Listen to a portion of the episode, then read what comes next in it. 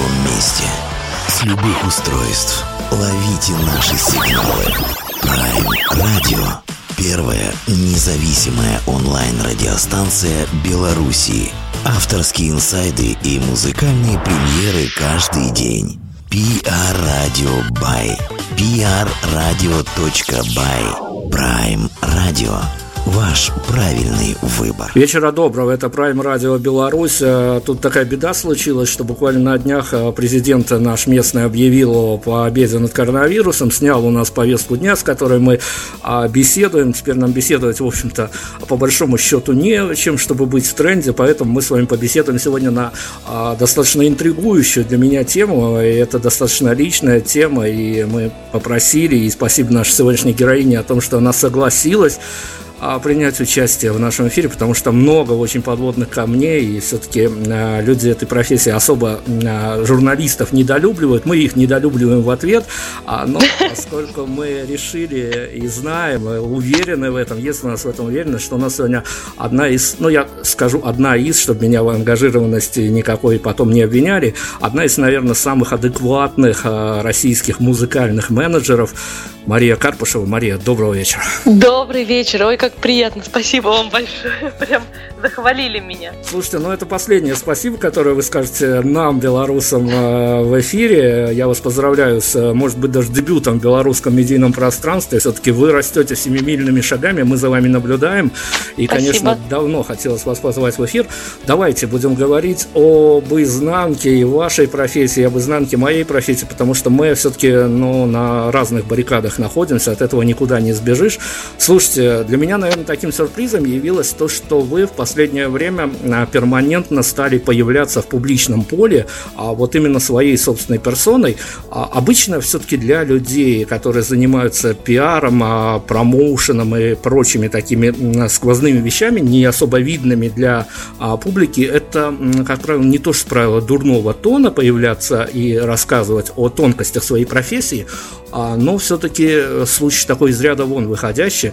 Как, как оно ощущение, когда, а, с одной стороны, ты для артистов готовишь некие ответы, вопросы, чтобы они потом столкнулись с лоб-лоб журналистами, и когда сами уже входите в это медийное поле. В чем для вас существенная раз, разница, разность может быть вот именно по ощущениям? Вы знаете, для меня это тоже стало абсолютным сюрпризом. Как-то за последние несколько месяцев вот, вот этого режима самоизоляции а, многие мои друзья из а, журналистской сферы начали приглашать меня как спикера, давать какие-то комментарии, давать интервью. И то есть для меня это стало абсолютным сюрпризом, абсолютной неожиданностью, потому что, ну, то есть, вроде как, ну, работаешь себе и работаешь, делаешь что-то, делаешь, ну, какие-то есть результаты, но э, как-то мне не казалось, что об этом интересно и журналистам услышать в том числе. Хотя сейчас, вот, например, не знаю, долетя, долетали для, до вас новости, но вот в России было несколько скандалов крупных достаточно между медиа и артистами, и эта тема начала подниматься активно. То есть как э, должен артист общаться с журналистами и наоборот. Есть ли какие-то принципы, правила. И к этому, естественно, начали привлекать в том числе пиарщиков, которые непосредственно являются чаще всего вот этим промежуточным звеном, когда артист не напрямую говорит, да, а когда вот он через свою команду общается с разными СМИ, и, соответственно, есть, есть ли какие-то принципы и правила общие. То есть мне, конечно, хотелось бы чтобы скорее это было, знаете, как не по разные стороны баррикад, как вы сказали вначале, а мне кажется, что это все-таки какая-то единая работа, единый процесс, и хочется, конечно, чтобы все были друг другу полезны и приятны.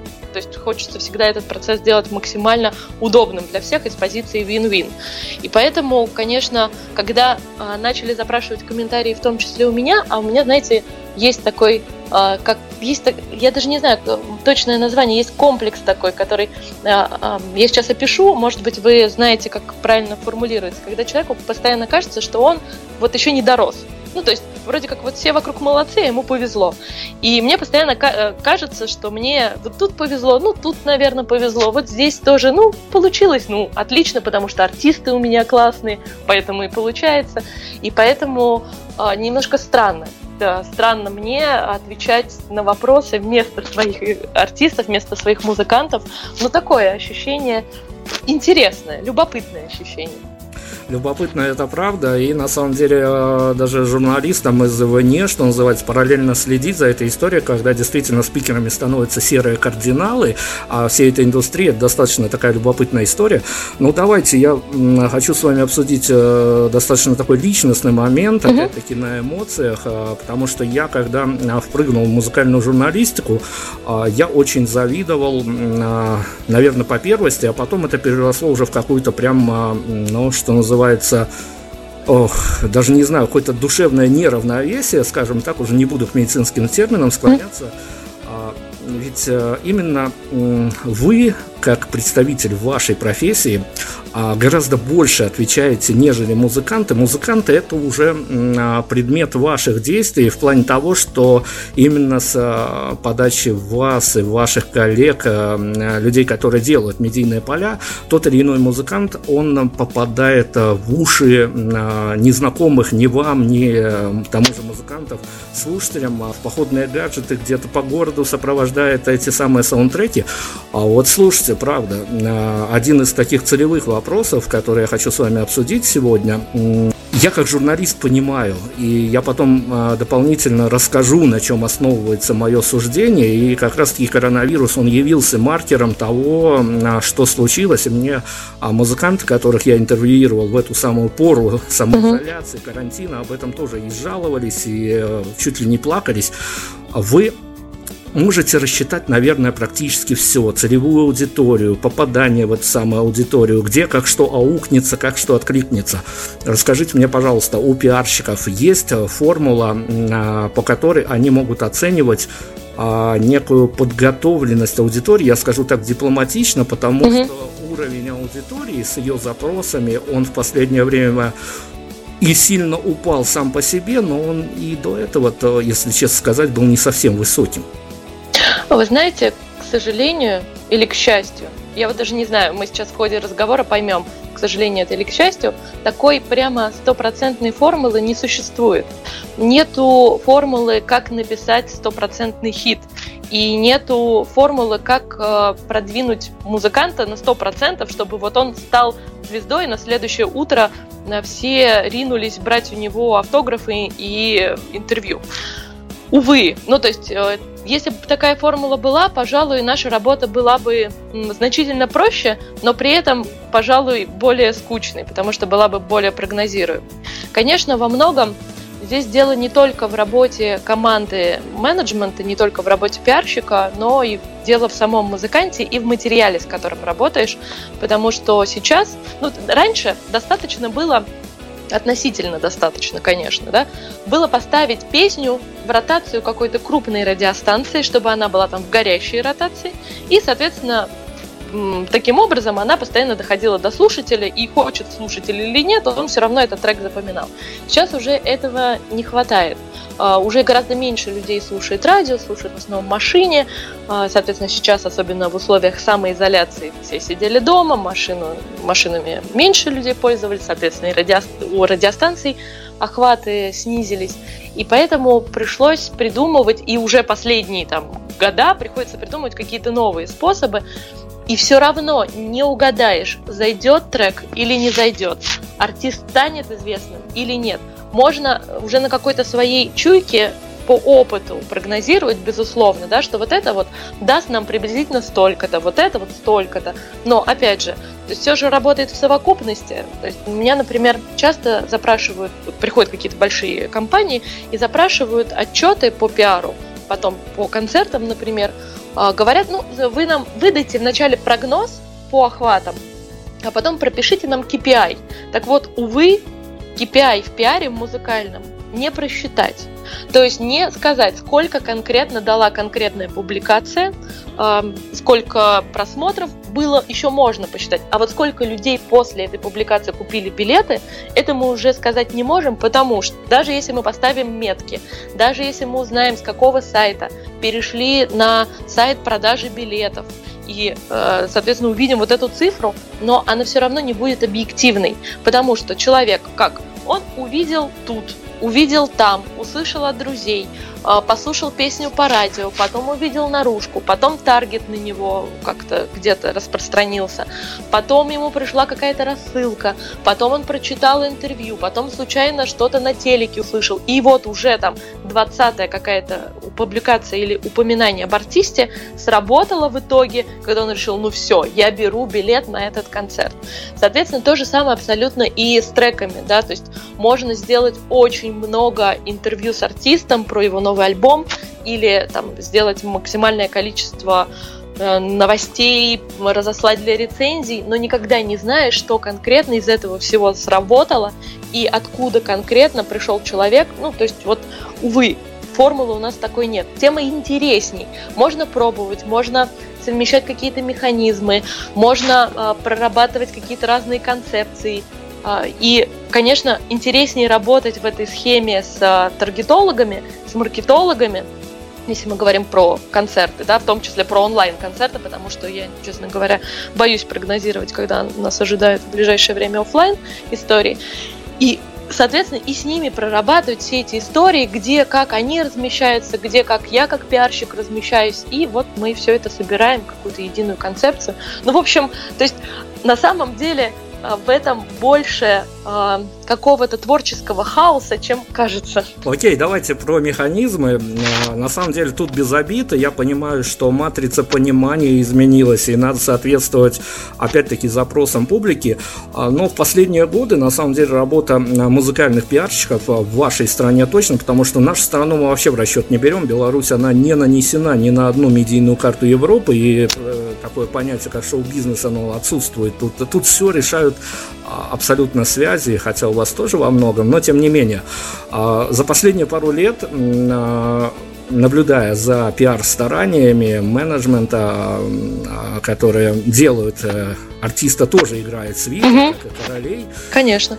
Создалось такое впечатление, особенно оно было с э, приходом а, Катерины Павловой, что угу. это уже не пиар, а это уже такая свадьба по расчету, и Катя Павлова, она как-то мода на этой свадьбе, то есть это сугубо меркантилизм, а, абсолютно без романтизма, а, по сути дела, все понятно, надо работать на выдачу, надо работать на результат, но я вот читаю ваши интервью или слушаю, там, где вы появляетесь, все-таки вот эти меточки остаются, угу. у вас этот а, некий такой душевный романтизм, он остался, вот я хочу понять, а есть же такое правило, что пиарщик, он не совсем как бы уже человек. Все-таки человеком-то еще как-то на плаву совмещать человеческие качества и пиар, и качество пиарщицы. Причем пиарщицы, они же такие все а, немножко как это сказать, стоят особняком, потому что они, с одной стороны, как психологи, должны все понимать, а с другой стороны, я как бывший пиарщик скажу, что ты всегда, чтобы достаточно грамотную компанию состряпать, должен ставить себя немножко выше, чем угу. общественные массы. Только тогда ты сможешь а, как-то дать себе люк, что ты точно не промахнешься. Относительно а, работы и а, обыденной жизни человеческий фактор, он как бы вам скорее мешает, и его бы поскорее жить, или наоборот, вот за это вот за соломинку хватаешься, чтобы оставаться человеком на фоне. Могу сказать сразу вот про первую часть да, вопроса. А, это прозвучало не как вопрос, но просто поскольку я лично знаю Катю Павлову и очень с ней дружу, могу сказать, что э, она один из самых душевных людей музыкальной индустрии у нас в принципе.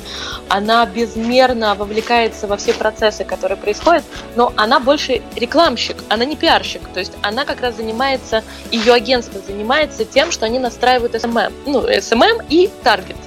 И, соответственно, у них все действительно четче по механизмам, и тут уже больше аналитики, больше цифр, больше каких-то таких вещей, от которых кажется, что это становится более циничным процессом. На самом деле она невероятно душевный человек и очень любит артистов, с которыми она работает. я знаю, что в том числе она берется за проекты, иногда просто по дружбе кому-то помогает в чем-то. Она никогда не отказывается э, ответить на какие-то вопросы. Мы с ней познакомились пять с половиной лет назад, когда я только-только пришла в музыкальную индустрию, и у меня стояла задача сделать концерт в малоизвестной группе, точнее вообще неизвестной в Москве группе, и я начала задавать вопросы своим коллегам. На тот момент я работала в агентстве в Кушнир Продакшн. И, соответственно, начала спрашивать у них э, какого-то, ну, что они, чтобы они сделали на моем месте. И вот одна из моих коллег, бывших уже, посоветовала мне пообщаться с Катей Павловой как раз на тему организации таких небольших ивентов, что еще можно было бы придумать, чтобы это стало в итоге большим мероприятием. И я написала Кате, мы вообще с ней не были знакомы. У меня, то есть, фактически не было никаких рекомендаций. Никто заранее не позвонил ей и не сказал, Катя, ответь вот Маше на вопросы. Просто я ей написала от души сообщение большое, прекрасно понимая, что она очень занятый человек. Она мне ответила, и мы с ней встретились. Мы несколько часов с ней общались абсолютно безвозмездно. Она мне ответила на все мои вопросы, очень многое посоветовала, очень многое я использовала. И вот с того момента мы с ней дружим, общаемся. И мне кажется, что это на самом деле в концертной, вообще музыкальной индустрии самое главное, человеческий фактор. В тот момент, когда ты изживешь из себя человека, вот этого а, роман... вот эту романтику, вот эту любовь бесконечную к своим музыкантам, к самой музыке, в тот момент ты перестанешь э, мочь э, функционировать в этой сфере, на мой взгляд. Потому что мы же тут говорим не про циничное продвижение там, какой-нибудь бытовой техники, предположим. Потому что такой опыт у меня тоже был в рамках агентства. И я могу сказать, что вот это действительно цинизм. Ну, там, в хорошем или в плохом смысле, потому что в данном случае идет речь уже о неодушевленных предметах. А тут мы говорим про сферу, которая очень многим, если не всем, да, просто помогает жить. Я не только про музыкантов говорю, а про их прежде всего слушателей. И я пришла в эту индустрию прежде всего как э, концертный фанатик, как человек, который сам очень это любит и хотел бы помогать музыкантам доносить свою музыку до конечного слушателя. Я всегда мечтала делать большие фестивали, э, создавать концерты, работать вот как раз с этими творческими людьми и помогать им в свою очередь. Поэтому тут без вот этого э, тонкого, э, какой-то тонкой душевной организации, пожалуй, никуда. Нужно чувствовать своего артиста. А артисты, они, ну, как, как дети, потому что мне, например, часто задают вопрос, то есть вот мне 32 года, и мне говорят, Маша, а когда же семья, когда дети? А я понимаю, что у меня толпа детей и так уже есть. То есть и с ними, ну, во многом, как и с детьми, они боятся какие-то вопросы решать сами. Даже когда они взрослые, мужчины с огромным опытом, уже известные рок-музыканты, собирают стадионы. И все равно случаются ситуации, когда им неловко у кого-то что-то спросить, или когда нужно там за них заступиться, или, ну, то есть есть вещи, которые они делают больше на эмоциях, и эти эмоции мы, как пиарщики, так, команда, перерабатываем и уже, соответственно, обращаемся к миру, да, то есть э, делаем вот их вот этот вот, как это правильно сказать, а, посыл от музыканта более такой целенаправленный и понятный для мира. Поэтому тут только чуткость, внимание, а, уважение, бесконечная любовь, вот только это поможет вообще оставаться в этой индустрии, иначе перегоришь. В тот момент, когда перестаешь любить свое дело, перестаешь понимать, а зачем вообще все это делать. Потому что мы работаем 24 на 7, и это не преувеличение, и очень много приходится быть постоянно на связи, в том числе в отпуске, на выходных. И, в принципе, такого понятия, как прям полноценные выходные, его нет. И это воспринимаешь абсолютно нормально. А вот если к работе относиться цинично и думать, что ну вот от звонка до звонка, да, то, естественно, любые лишние запросы ночью или там в выходной день будут раздражать. Будешь раздражаться а, на там, собеседника, соответственно, будешь раздражаться в целом на весь процесс. Это будет создавать недовольство собой и недовольство своей жизнью. Ну и таким образом просто уйдешь из сферы. Поэтому вот только, только любовь. Ну, давайте тогда я о любви немножко. Угу. Как раз таки я тоже, наверное, в музыкальную журналистику прыгнул из-за того, что тоже неким фанатичным образом тут оказался, потому что в молодости все-таки из ушей не доставался ни какого рода гаджеты, то есть э, всегда что-то проходило под музыку, но попав уже в эту самую музыкальную журналистику, я скорее, ну, буквально через годик-два уже испытал больше разочарования от э, того, куда я попал, и именно, наверное, из- из-за того, что выбрал себе профессию интервьюера, и угу. меня как раз-таки постигло очень большое разочарование, когда ты слушаешь э, некий продукт от музыканта, и ты находишь с ним общие точки, ловишь, uh-huh. что-то додумываешь, а потом, когда ты в эфире встречаешься с ним как спикером, у тебя вся эта магия разлетается к чертовой матери, и ты вместо того, чтобы а, а, где-то в своем а, личном пространстве радоваться от того, что вот, вот действительно все совпало, и у вас понимание такое,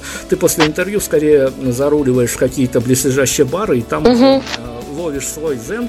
А о э, музыкантах как о спикерах я поговорю чуть-чуть позже. Сейчас я просто, вот на самом деле мы же с вами не на дебатах, хотя это мой ну, да. формат. Но я хочу стать все-таки на сторону народа, потому что адвокатом дьявола я уже был много раз, поэтому я сегодня угу. скорее прояснить многие вещи для а, обывателей, хочу с их позиций. Слушайте, ну вот правда, история с коронавирусом, она для каждого по-своему зашла, но в музыкальной индустрии случилась вот такая беда э, с э, музыкантами. Мы буквально сделали, наверное, запору изоляции полсотни интервью угу. практически а в каждом интервью эта беда случалась. Вот это вот дичь под названием онлайн-концерты. Да, у многих а, практически не было вы, выхода. Надо поддерживать форму, надо чувствовать, что ты нужен, надо устраивать эти онлайн-концерты. Но с другой стороны, когда музыкант, который вчера собирал ну, определенного рода аудиторию, и между ними, а, между сценой и аудиторией был а, некий провал в хорошем смысле этого слова, было некое расстояние, которое всегда и музыкальные лейблы, и пиарщики, они сознательно создают вот этот вот разрыв, чтобы музыкант был для слушателей скорее праздником, а не обыденностью. А потом музыканты появлялись в домашних тапочках, как милые котики играли на кухне, но и это не самая большая проблема. Хотя, конечно, я всегда утверждал, что это а, еще отдаст свои, что называется, результаты, и это сильный удар по имиджу, хотя а, на фоне ТикТока и, тому подобных вещей это тоже спорно. Но главный вопрос-то вот в чем. А, музыканты оказались один на один со своими слушателями, и случилась беда практически у всех. Другое дело, как кто на это реагировал. А, есть такая замечательная книга у писателя Минаева «Медиа Сапиенс». Mm-hmm. Это такая штука, которая, ну, наверное, если кто не читал, а, и вы собираетесь пиарщики, обязательно это прям сделайте настольной своей книгой. И есть там один эпизод, когда пиарщик как раз-таки, ну, правда, не, не особо ответственном состоянии, но он говорит с народом, понятно, художественный образ, но, тем не менее, он коррелируется с тем вопросом, который я вам хочу задать. Он говорит о том, что мы, пиарщики, придумываем разные истории, стараемся, не спим, пьем до упада, чтобы хоть что-то придумать, чтобы зацепить вас, вот это вот э, народное массы, а вы как были пять лет назад, такими остаетесь. И вот тут как раз-таки мы подходим к вопросу. Практически у всех музыкантов случилась самая беда. Они общались с экранов своих смартфонов, камер, планшетов, и они видели они экспериментировали, записывали альбомы, делали какие-то фиты для них, может быть, невообразимые. Mm-hmm старались создать какую-то повестку, а им э, писали те же вопросы, причем теми же фразами, теми же формулировками, как и до экспериментов, до всего этого.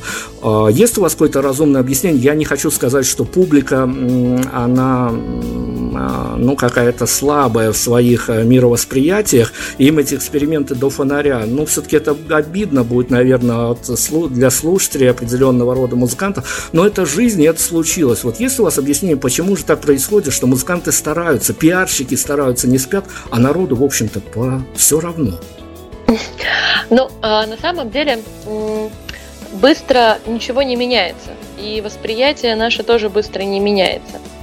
Я смотрю э, очень внимательно в последнее время особенно за реакцией аудитории на разного рода релизы команд, с которыми в том числе я работаю, и в принципе, да, каких-то других артистов, потому что сейчас очень-очень много всего происходит, несмотря на вот эту пандемию, несмотря на э, самоизоляцию.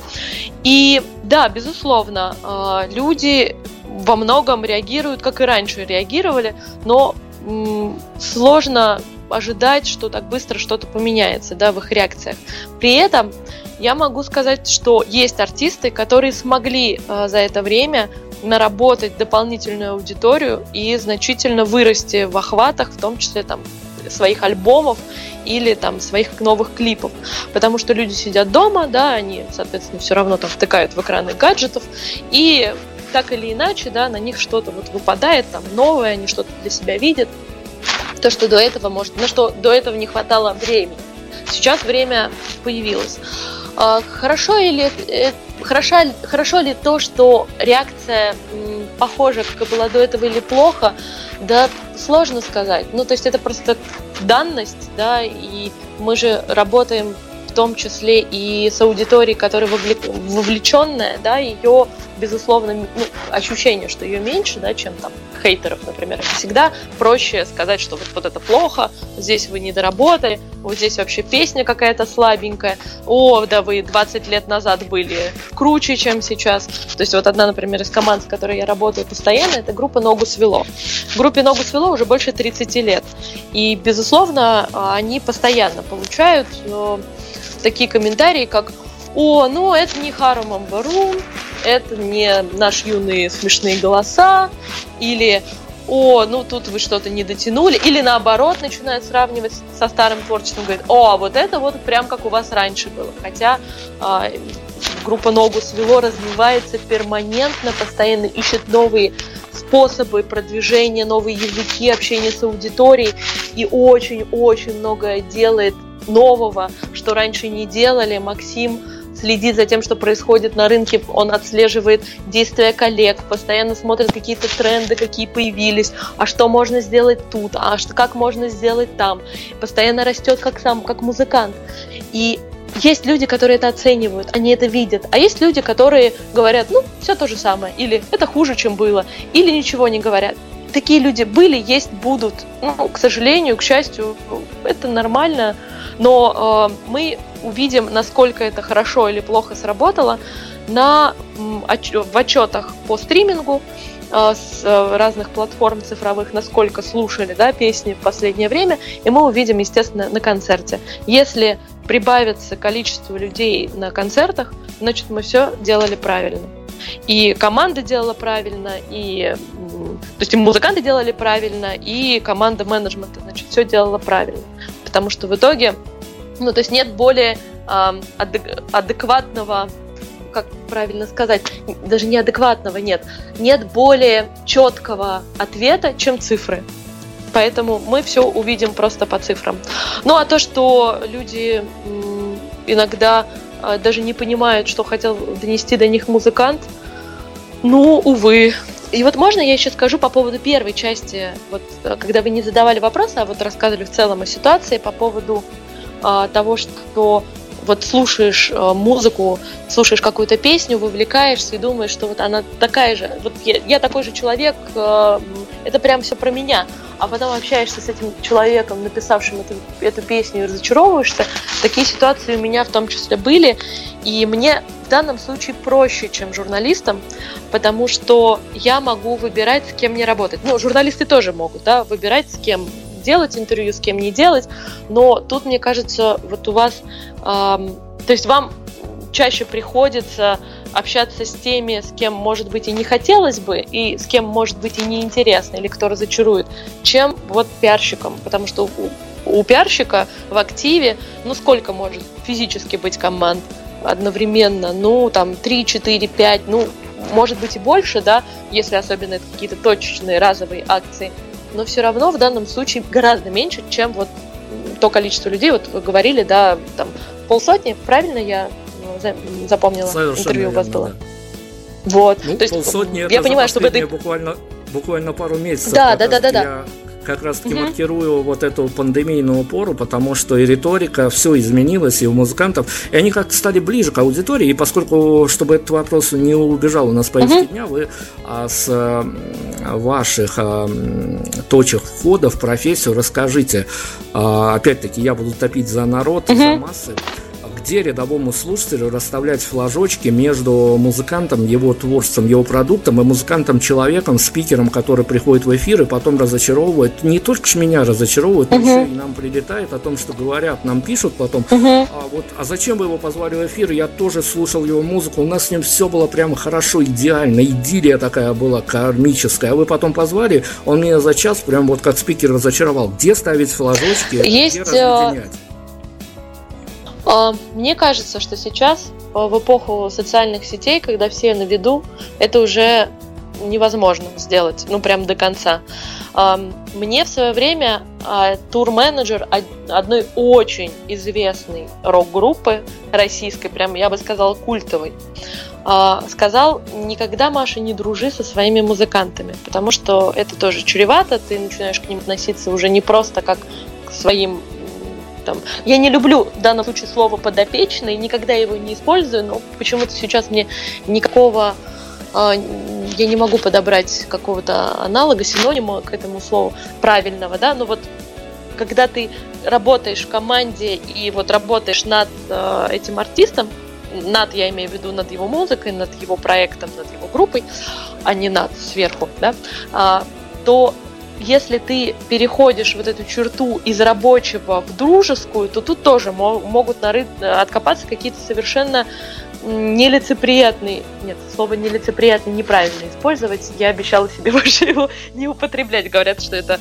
э, речевая ошибка. Так вот, э, не какие-то неприятные, не, э, то есть какие-то качества личности, которые вот тебе как человеку не нравятся, да, а, увы, этого не избежать, и в данном случае уже стоит там выбор, да, работать с ним дальше или не работать. Я не считаю, что это плохо, что музыканты сейчас вышли к своим слушателям в домашних тапочках, чуть ли не с зубной щеткой. Я с огромным удовольствием сама смотрела прямые эфиры Робби Уильямса из его дома. Он каждый день на протяжении, по-моему, нескольких месяцев просто каждый день выходил в прямой эфир и два часа перепевал чужие песни или он что-то рисовал, он общался с аудиторией. И наоборот, у меня от этого возникло желание купить билет на его концерт, причем совершенно неважно, мне кажется, уже в какой стране. То есть, как только он объявит тур ближайших концертов, я стану одним из первых людей, который побежит э, покупать этот билет, хотя я и до этого относилась очень хорошо к Робби Вильямсу, а тут он для меня прямо открылся с новой стороны, и настолько э, настолько вот эта его открытость и душевность зацепила, что прямо хочется, а, хочется на концерт. И в данном случае, если музыканта, как правильно, как правильно сказать, как правильно сформулировать, а, если, если музыкант понимает, что он не хочет быть открытым со своей аудиторией, если он интроверт, а среди музыкантов таких очень много, если он очень оберегает свое личное пространство, то, конечно, лучше ему не делать таких прямых эфиров. И то есть и он в таком случае будет защищен в своем в этом маленьком мире, и его аудитория, да, не потом не скажет, что он мизантроп и вообще терпеть не может людей, и э, я больше на его концерт не пойду, потому что он плохой человек. Да? Но если уж вышел в прямой эфир, да, то тут приходится отвечать за свои слова. Мы знаем прекрасно, были несколько скандалов, когда медийные люди в прямом эфире говорили абсолютно неправильные, некорректные вещи, и потом их за это активно хейтили ну, и в соцсетях, лишали каких-то контрактов. День, соответственно, наказывали рублем, потом они многие извинялись. А, да, увы, в этот момент э, команда тех же пиарщиков не может, да, выйти там в прямом эфире, прям вмешаться в прямом эфире, выйти и сказать там, ты говоришь ерунду, давай прекращай. Приходится это отрабатывать уже команде после. И вот тут, кстати, тоже очень важный момент. Какая команда? Антикризисный пиар – это тоже очень важная вещь, и уметь правильно а, отработать вот такой негативный кейс, это тоже нужно уметь. Если уж э, спикер, ну, увы, там, как-то что-то сделал неправильно, то тут уже ответственность на менеджменте. Ну, и, естественно, на самом спикере в том числе. Вот. Поэтому я считаю, что это скорее, если резюмировать, да, я так пространно ушла немножко в другую область, э, если резюмировать, то я считаю, что выход в прямой эфир к, э, и быть ближе к аудитории – это лучше для большинства музыкантов, но тут нужно, конечно, понимать, просто заранее для себя решить, готов ты себя показать вот искренне, как ты есть, или нет.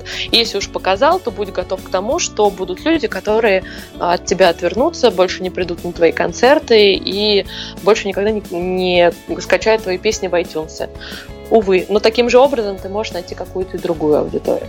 Окей, давайте тогда еще о глобальных кейсах поговорим. Два кейса, которые а, нас, как журналистов, даже в богоспасаемой Беларуси просто зацепили за живое, потому что а, тут уже не обман на, на фоне того, что спикер как-то не так сказал, может быть, у него день неудачный uh-huh. был, как раз-таки история длиной в жизнь, два спикера, два маркера, один из них э, вообще фаворит из вашего шорт-листа господин Шнур, uh-huh И второй кейс – это господин Вакарчук с его э, политическими приключениями. Угу. А вот как вам кажется, э, опять-таки с позиции скорее не человеческих, а скорее с профессиональных, когда человек строит э, свою карьеру совсем на придуманных историях, то есть он скорее играется угу. в жизни, и господин Шнуров, который э, тоже в последнее время и в политику ушел, сейчас еще и генеральным директором канала RTVI стал, генеральным угу. продюсером, прошу прощения, или Вакарчук, который э, буквально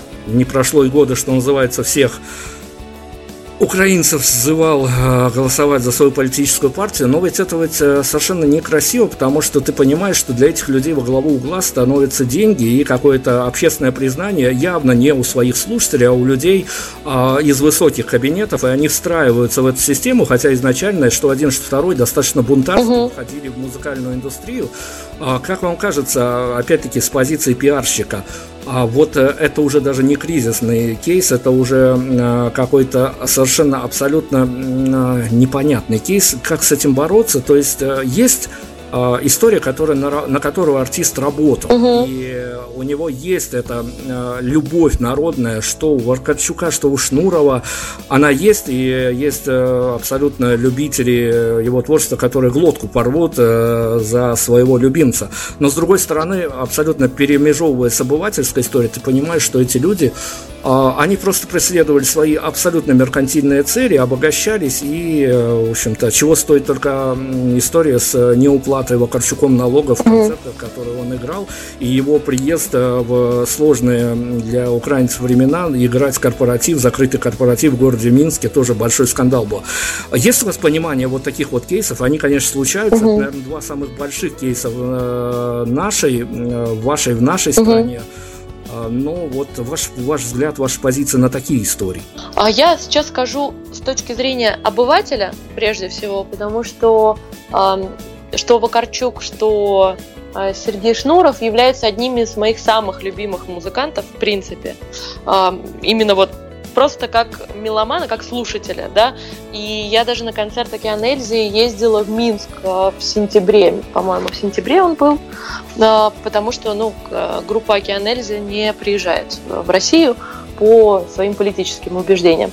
Но как эм, человек из музыкальной индустрии, я считаю, что нельзя мешать политику с музыкой. Если ты музыкант, то прежде всего ты музыкант.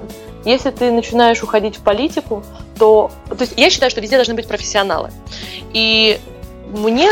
Я не знакома, к сожалению, лично или, не знаю, к счастью, ни с тем, ни с другим, и я не могу оценить, насколько они компетентны в политике, именно как политические деятели, насколько они могут э, занимать эти посты и быть действительно полезными для своих государств.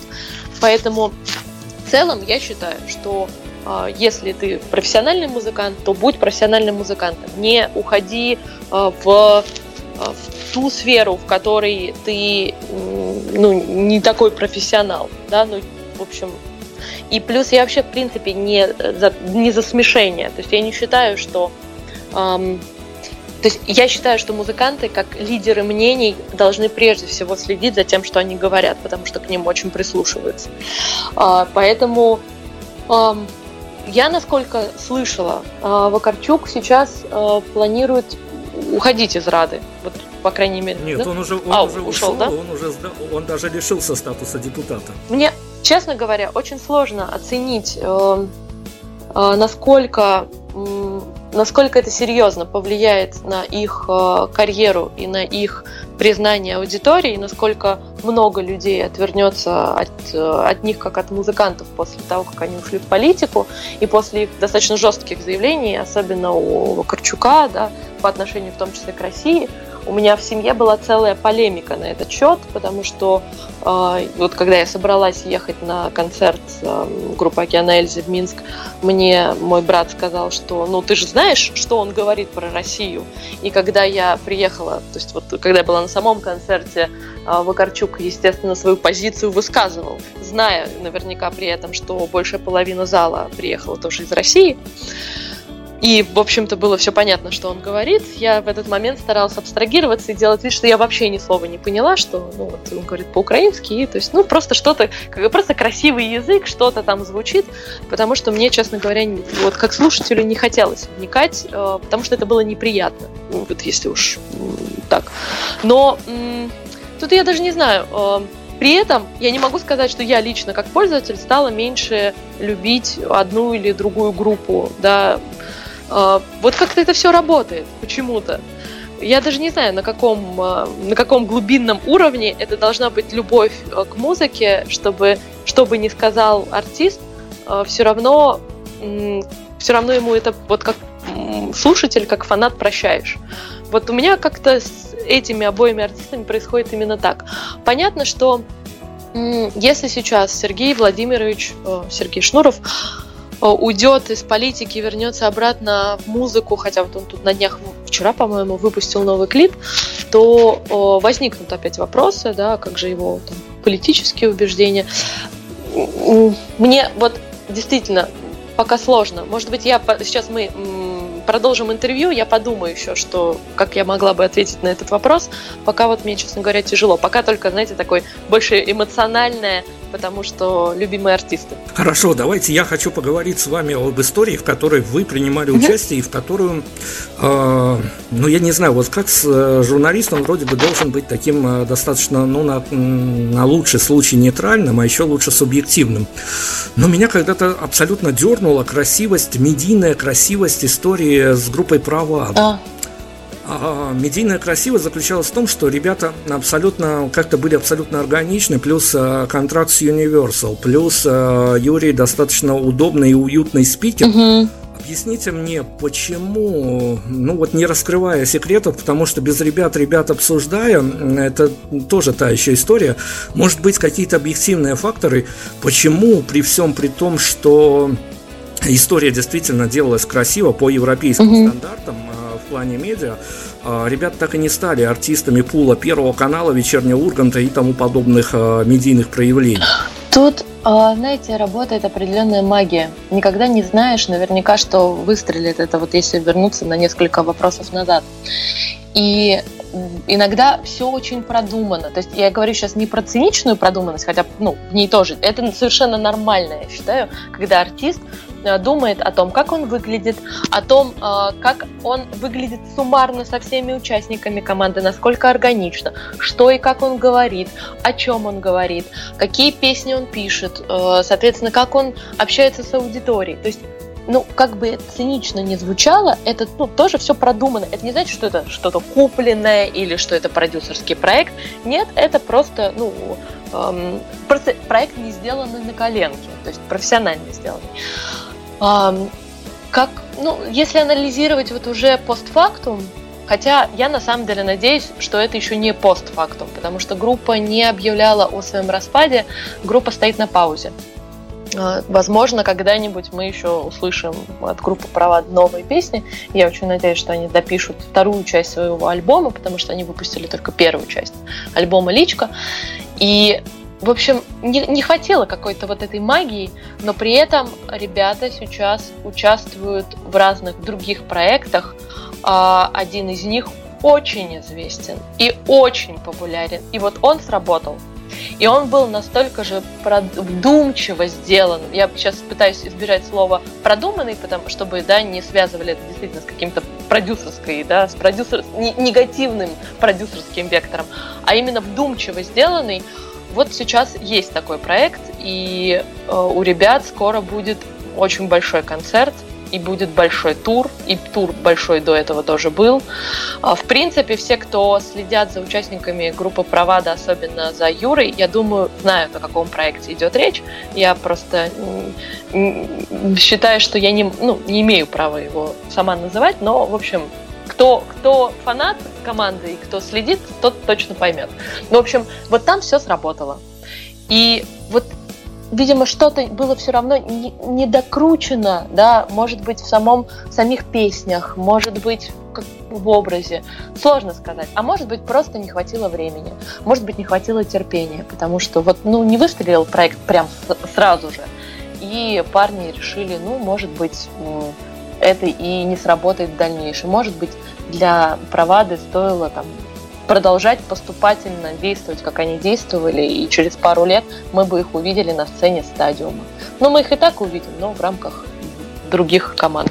Окей, хорошо, но если отбросить романтизм, а, есть место истории о том, что есть правила игры, и если у тебя нет широких связей в тех же самых конторах, которые занимаются продвижением а, музыкантов в телеке, если у тебя достаточно ограниченный бюджет, каким бы ты ни был бы талантливым, ну, тебе, в общем дорогу, по большому счету, на массовые мероприятия, скажем так, я не говорю про Кремлевский дворец съездов, но даже а, какие-то эфиры по федеральным радио и телеканалам, по большому счету, закрыты.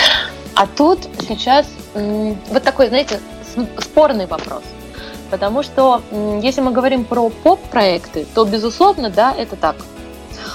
А если мы говорим э, про современные и рок-проекты, и, кстати, и рэп-проекты, инди-проекты, то во многом сейчас все идет за счет контента. То есть, объясню. Есть, э, есть группы, которые э, становятся интересными для СМИ только когда они уже собирают залы в несколько тысяч человек. Точнее, СМИ в этот момент начинают понимать, что это новые герои поколения.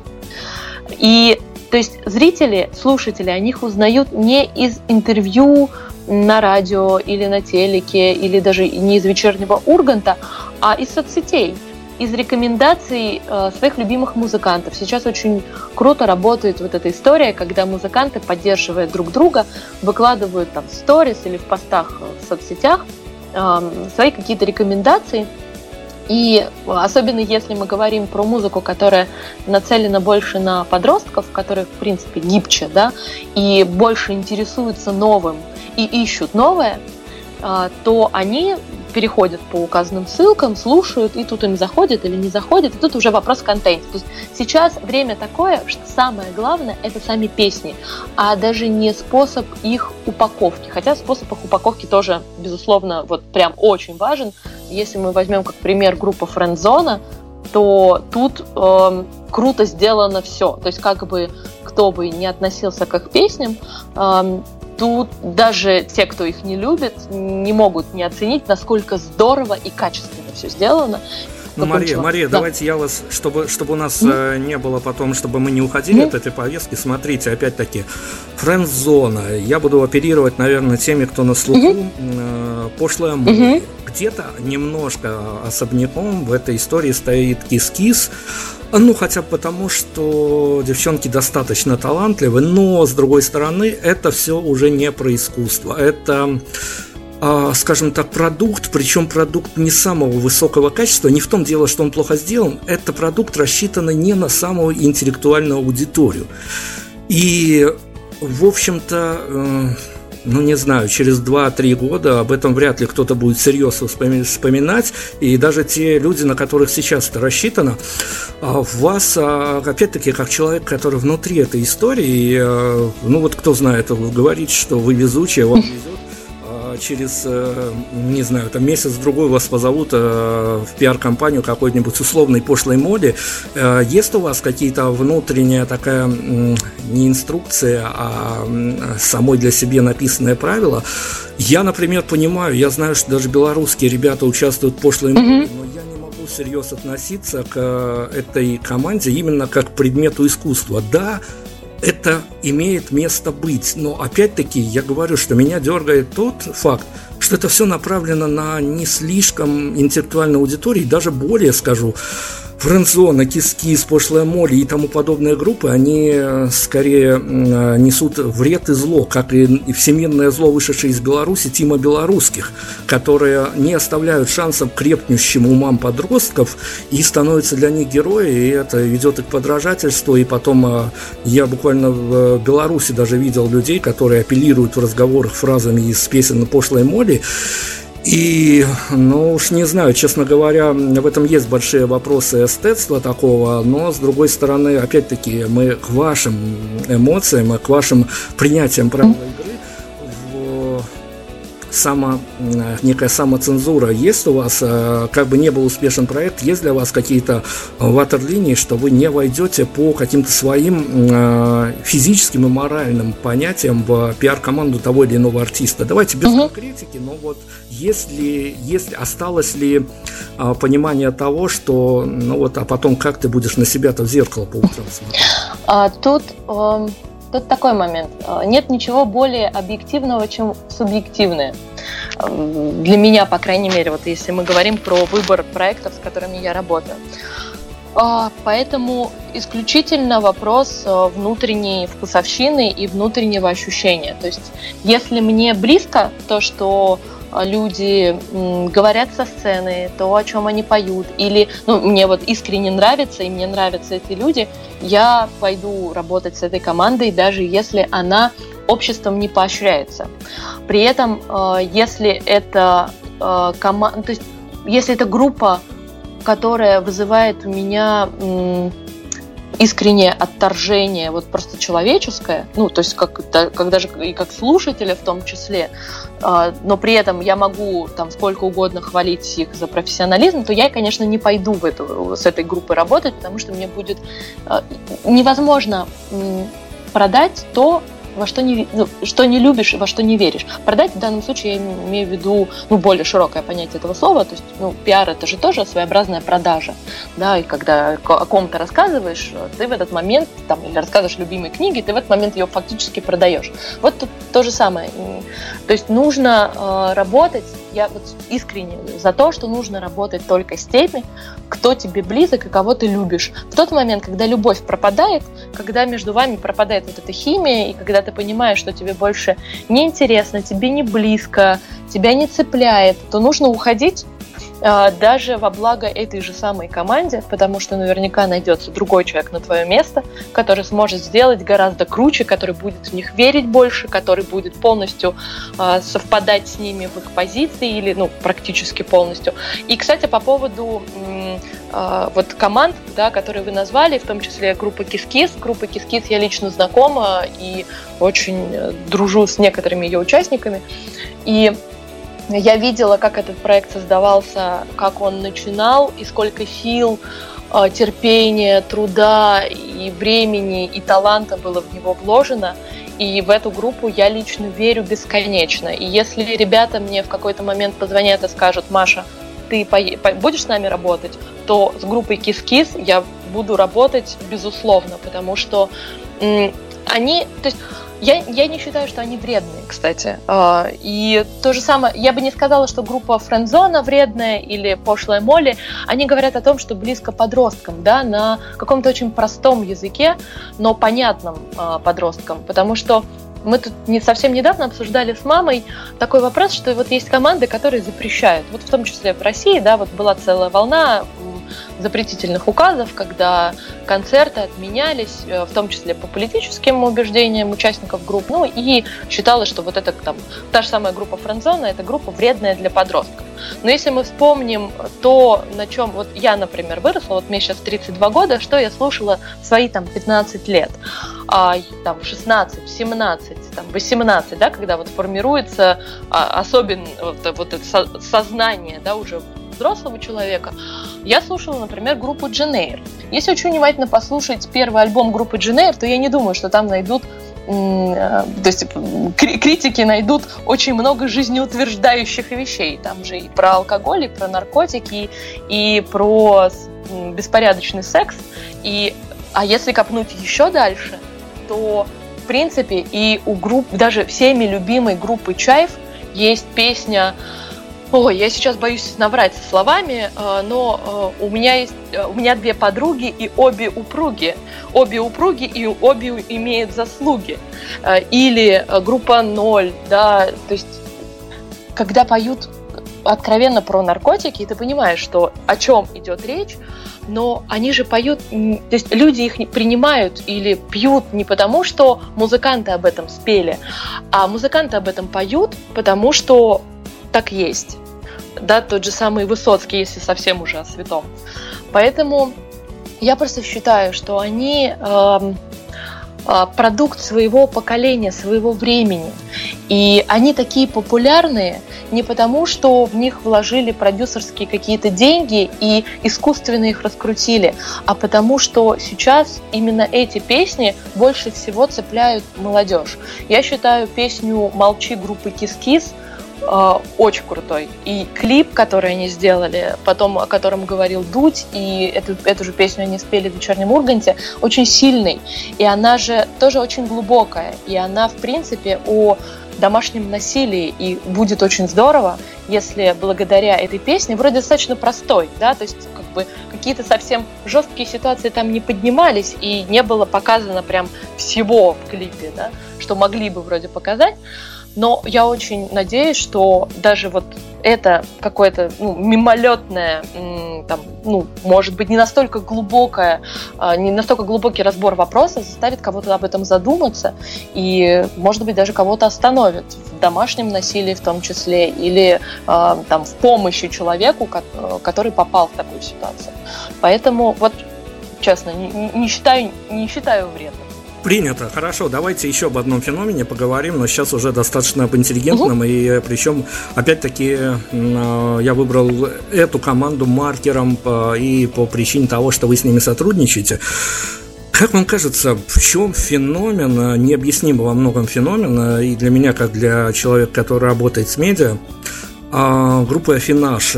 Я интервьюировал этих ребят времен выхода у них русского uh-huh. альбома.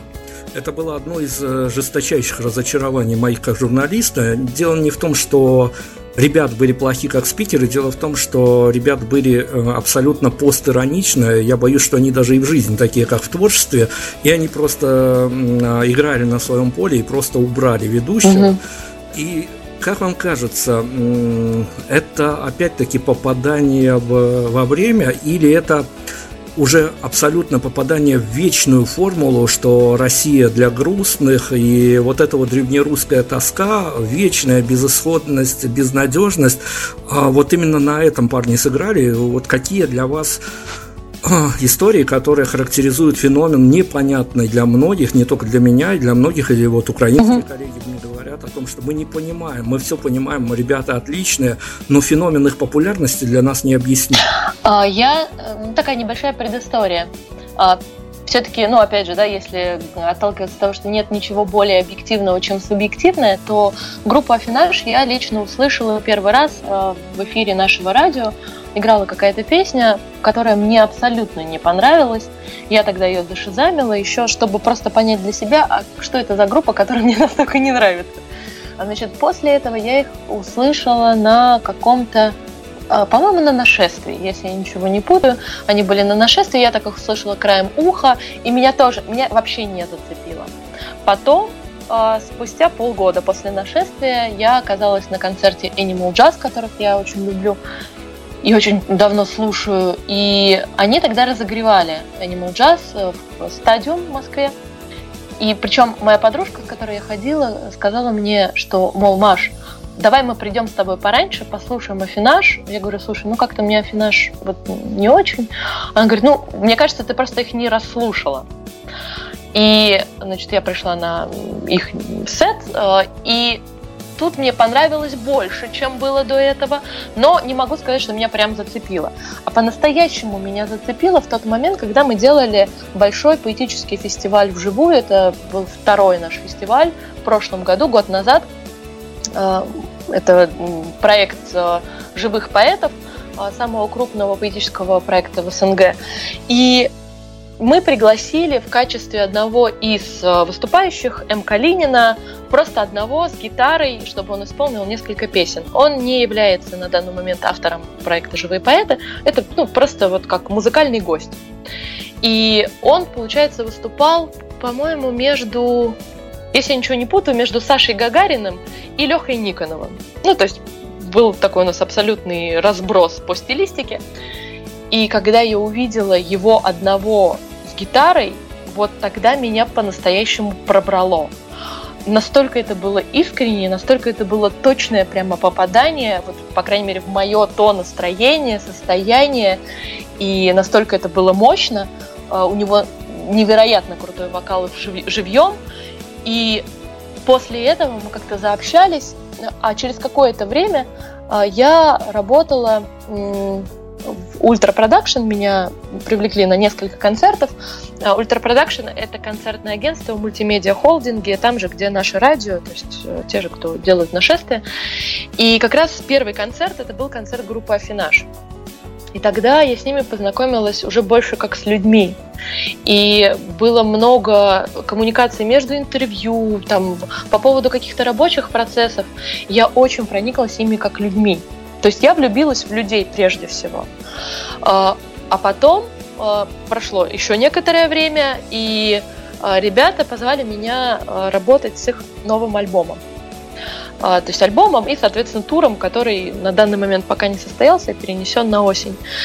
И вот от этого альбома, это, пожалуй, один из самых сильных и жутких альбомов, которые я слушала, вообще слышала в своей жизни. Я прослушала его несколько раз, я не могла потом два часа встать со стула и пойти спать. Дело было ночью. Вот настолько меня прибило вот этим ощущением, насколько это круто и насколько это абсолютно безнадежно. И что я могу сказать, да, то есть в чем феномен, да, пожалуй, вот в этом их или феномен. Кстати, как правильно, феномен или феномен? Ну, давайте мы вот тут вот мы точно будем оперировать, как нам удобнее. Да. Мы не лингвисты. Хорошо. Я э, говорю феномен, сразу извиняюсь, если я говорю неправильно. А, так вот, эм, в том, что они абсолютно то, что они делают, это абсолютно от души. И да, безусловно, их музыка в основном, она очень печальна. Да, она эм, не в основном не про радостные моменты в жизни. И да, действительно, им говорят часто, да, что вы исполняете музыку из вот, разряда, что Россия для грустных. Но в этом они настолько органичны, настолько круты, и у каждого человека бывают такие ситуации в жизни, когда не зайдет веселая песня, когда нужно о чем-то очень серьезном подумать или что-то серьезное пережить, или а, когда переживаешь какую-то очень тяжелую ситуацию, и хочется услышать, что ты такой не один, и что кто-то есть еще, кто также ее переживает настолько же сильно. И вот в этот момент такие песни очень помогают людям. Я слышала очень много историй, в том числе вот от поклонников группы Афинаж, когда они пишут, что ваши песни мне помогают жить. И это не значит, что они делают их печальнее, а наоборот, люди чувствуют вот это вот э, э, как это сказать правильно, вот что они вместе с кем-то еще, и кто-то также их поддерживает, и то есть вот они на одной волне. И плюс парни постоянно экспериментируют со звуком в том числе, и они очень растут как музыканты и вокально.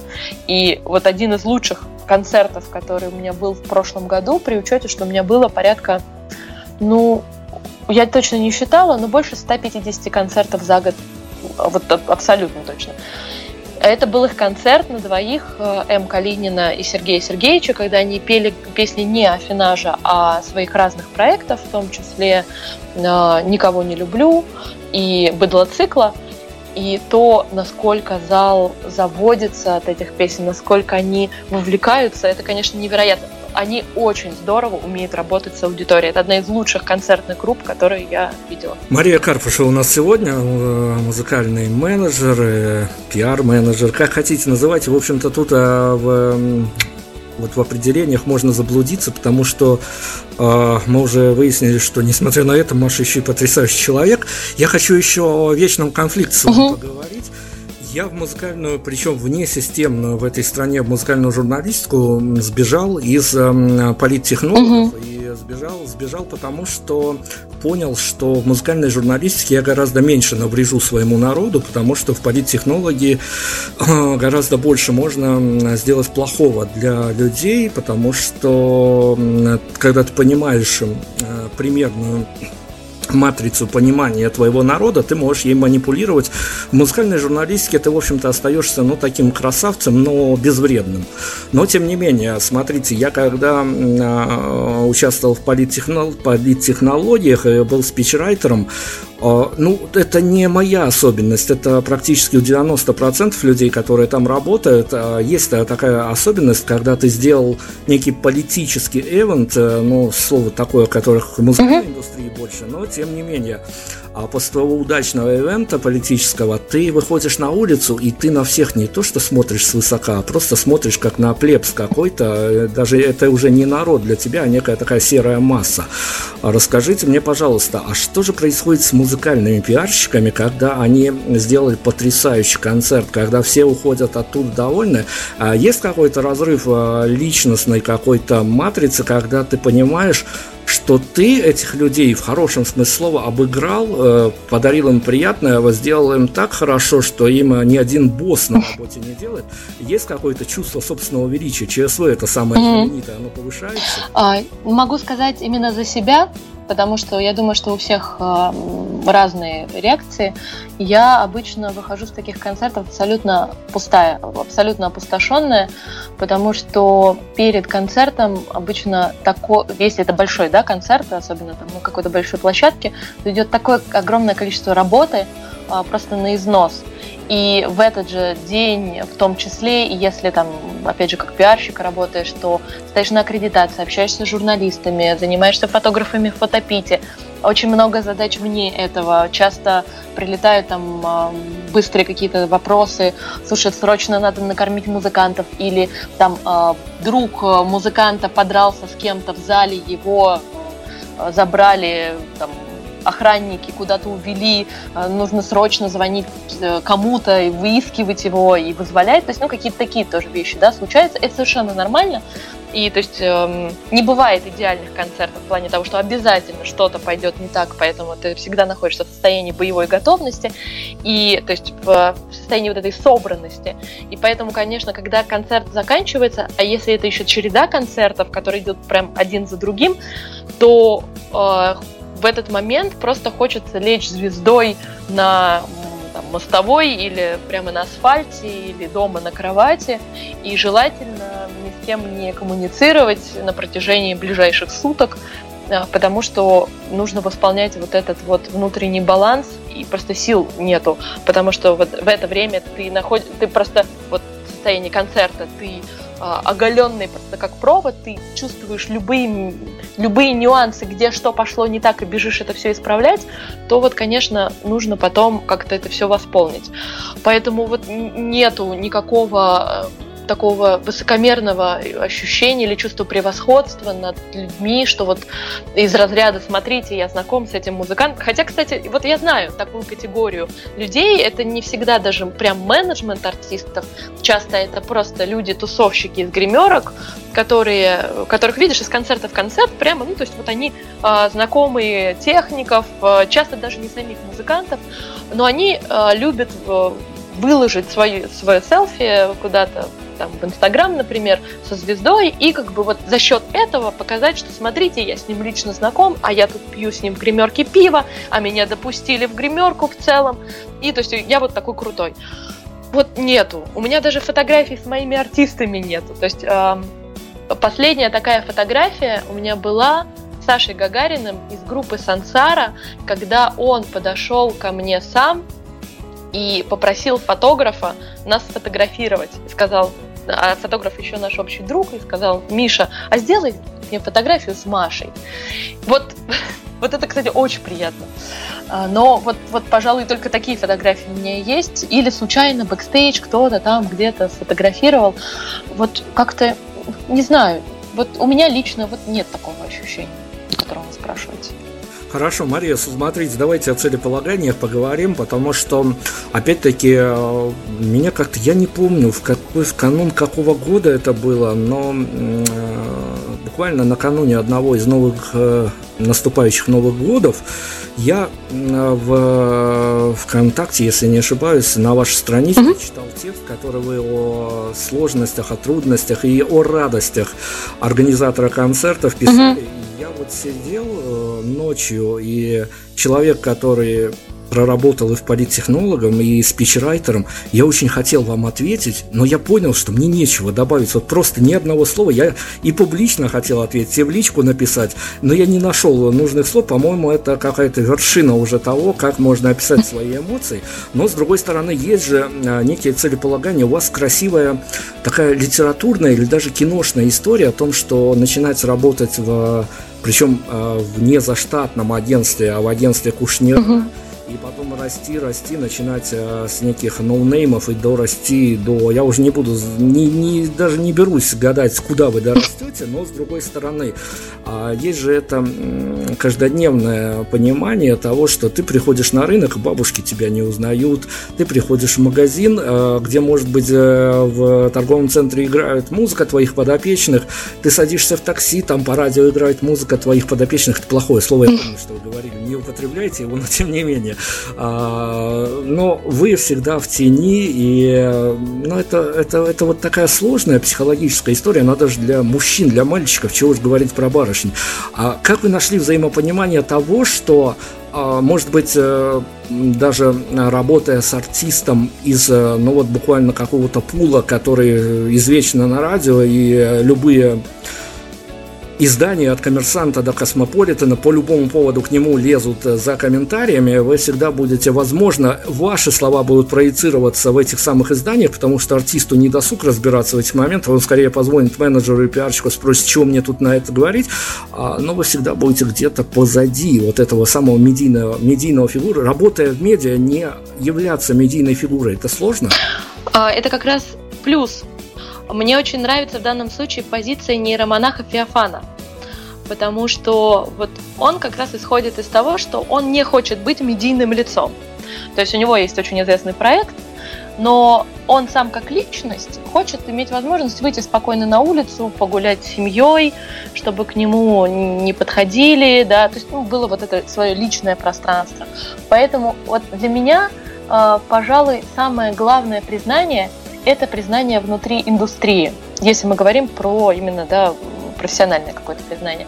И когда мне невероятно приятно, когда э, мне говорят, э, там, передают чьи-то слова человека, о котором я знаю, потому что он ну, крутой представитель из индустрии, и, естественно, я как человек внутри процесса обязательно слежу за тем, кто что делает, у кого какие концерты, где что происходит, а кто где публикуется, у кого какие интервью, где вышли. Ну, то есть, естественно, да, мы все отслеживаем работу коллег. Это абсолютно нормально. И учимся таким образом. Очень много идей приходит крутых благодаря коллегам. Так вот, мне безумно приятно, когда вдруг я слышу о том, что кто-то из таких вот коллег, которых я всегда считаю круче, выше и сильнее себя, отзывается о моей работе где-то в частном разговоре и говорит, что вот, ну, вот здорово было сделано. Вот в этот момент, конечно, вот, вот, вот это очень, очень тешит эго. А, но вот вернемся вот к тому самому диагнозу, название которому я не помню, название которого я не помню, когда тебе постоянно кажется, что вот ты, тебе просто повезло. Вот, вот все то же самое. И когда изначально я пришла в индустрию, у меня не было вообще понимания, куда идти, у меня было только огромное желание. Но я считаю, что уже его одного, любому человеку, достаточно для того, чтобы начать развиваться в той сфере, в которой он хочет. Потому что будь ты 150 миллионов раз суперпрофессионалом, э, знать все, э, всех и вся, и тебя все знают, но если ты не горишь своим делом, то тебе будет просто, простите за простонародное слово, но более корректного в данном случае мне сложно подобрать, более точного, просто будет западло делать, да, если ты не горишь. Поэтому на уровне вот этого фанатизма от музыки я как раз и, и росла, и развивалась, и расту, и развиваюсь до сих пор. И в тот момент, когда у меня иссякнет вот это вот внутреннее, вот этот внутренний огонь, вот эта внутренняя любовь, вот тогда пора будет там точно уходить из э, сферы. А пока, когда, если я вдруг, нет круче момента, если я захожу в магазин, а там играет песня группы, с которой я работаю.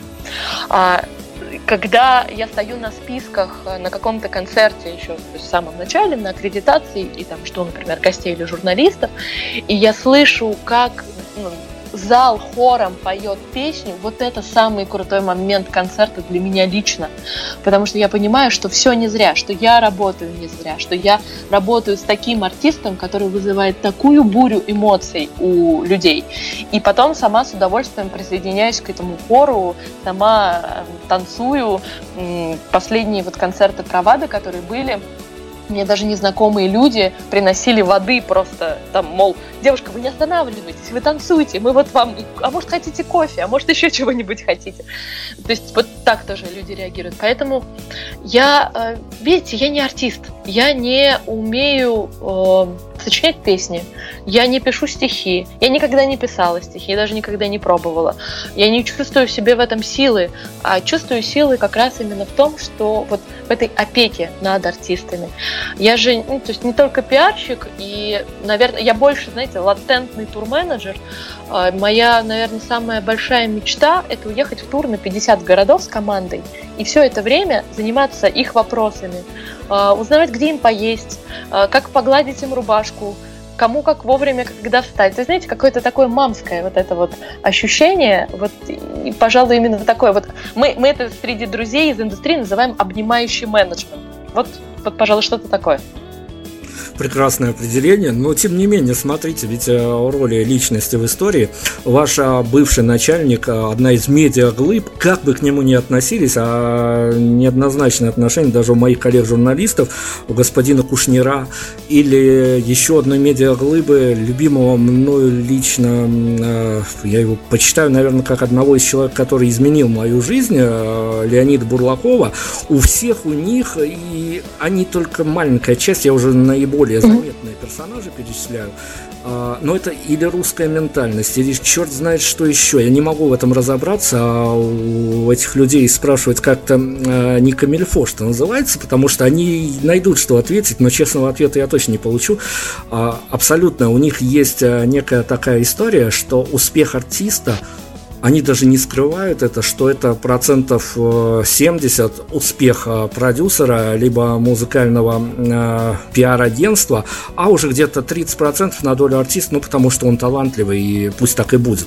А все-таки, э, вот оно же, ну, не знаю, видя, э, работая с этими людьми, с этими медиа-глыбами, с их а может быть циничным отношением к публике, циничным отношением к профессии, потому что я и Кушнира интервьюировал, это абсолютно человек, который не бравирует циничностью, угу. а у него просто вот так вот получается. Он просто вот так общается и считает, что мир должен играть по его правилам, и это очень, очень элегантно выглядит. А, все-таки а, на каком этапе у вас, то есть э, есть какая-то а, штука, наглядевшись на вот этих вот товарищей живьем, причем угу. не интервью, есть ли какой-то а, момент понимания, что когда-то вам будет не хватать, когда, а, ну не то, что вас, э, говорю, уж бабушки на рынках не узнают, ладно, разобрались с этим, но где-то вам будет не хватать, что ваше имя а, не вписано, ну, вписано красными, а не золотыми буквами в истории. Хороший вопрос. Я, честно говоря, очень надеюсь, что я никогда не до не дойду до состояния внутреннего, когда мне будет э, обидно, что вот мое имя не золотыми буквами, потому что, э, то есть тут какой-то, знаете, девичий детский восторг, вот который мне позволяет э, очень много работать э, и который дает много сил, вот я очень надеюсь его никогда не потерять. А, безусловно, нет, я знаю людей, которые очень э, цинично и в хорошем смысле цинично тоже, да, как, например, Саша Кушнир, относятся к тому, что они делают, но при этом Саша Кушнир невероятно душевный человек. Я, мне кажется, знаете, после этого интервью у всех, кто его послушает, будет ощущение, что я все говорю только очень хорошо. Но просто мне так, наверное, повезло, и плюс это действительно моя позиция по жизни. Я работаю только с теми людьми, которых я люблю.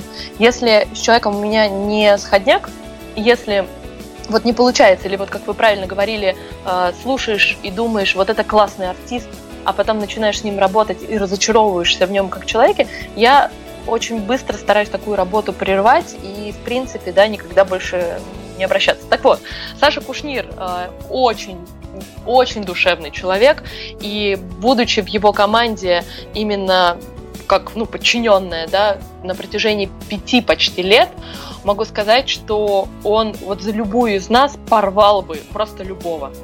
Да, безусловно, были разные ситуации, и он там как шеф, э, естественно, не всегда был нами доволен, и не всегда, в общем, у нас были простые отношения, но при этом я чувствовала абсолютную защищенность с точки зрения вот его отношения к нам, и если у нас были какие-то реально серьезные проблемы, не было ни разу, когда бы он не спросил, чем он лично сам может помочь.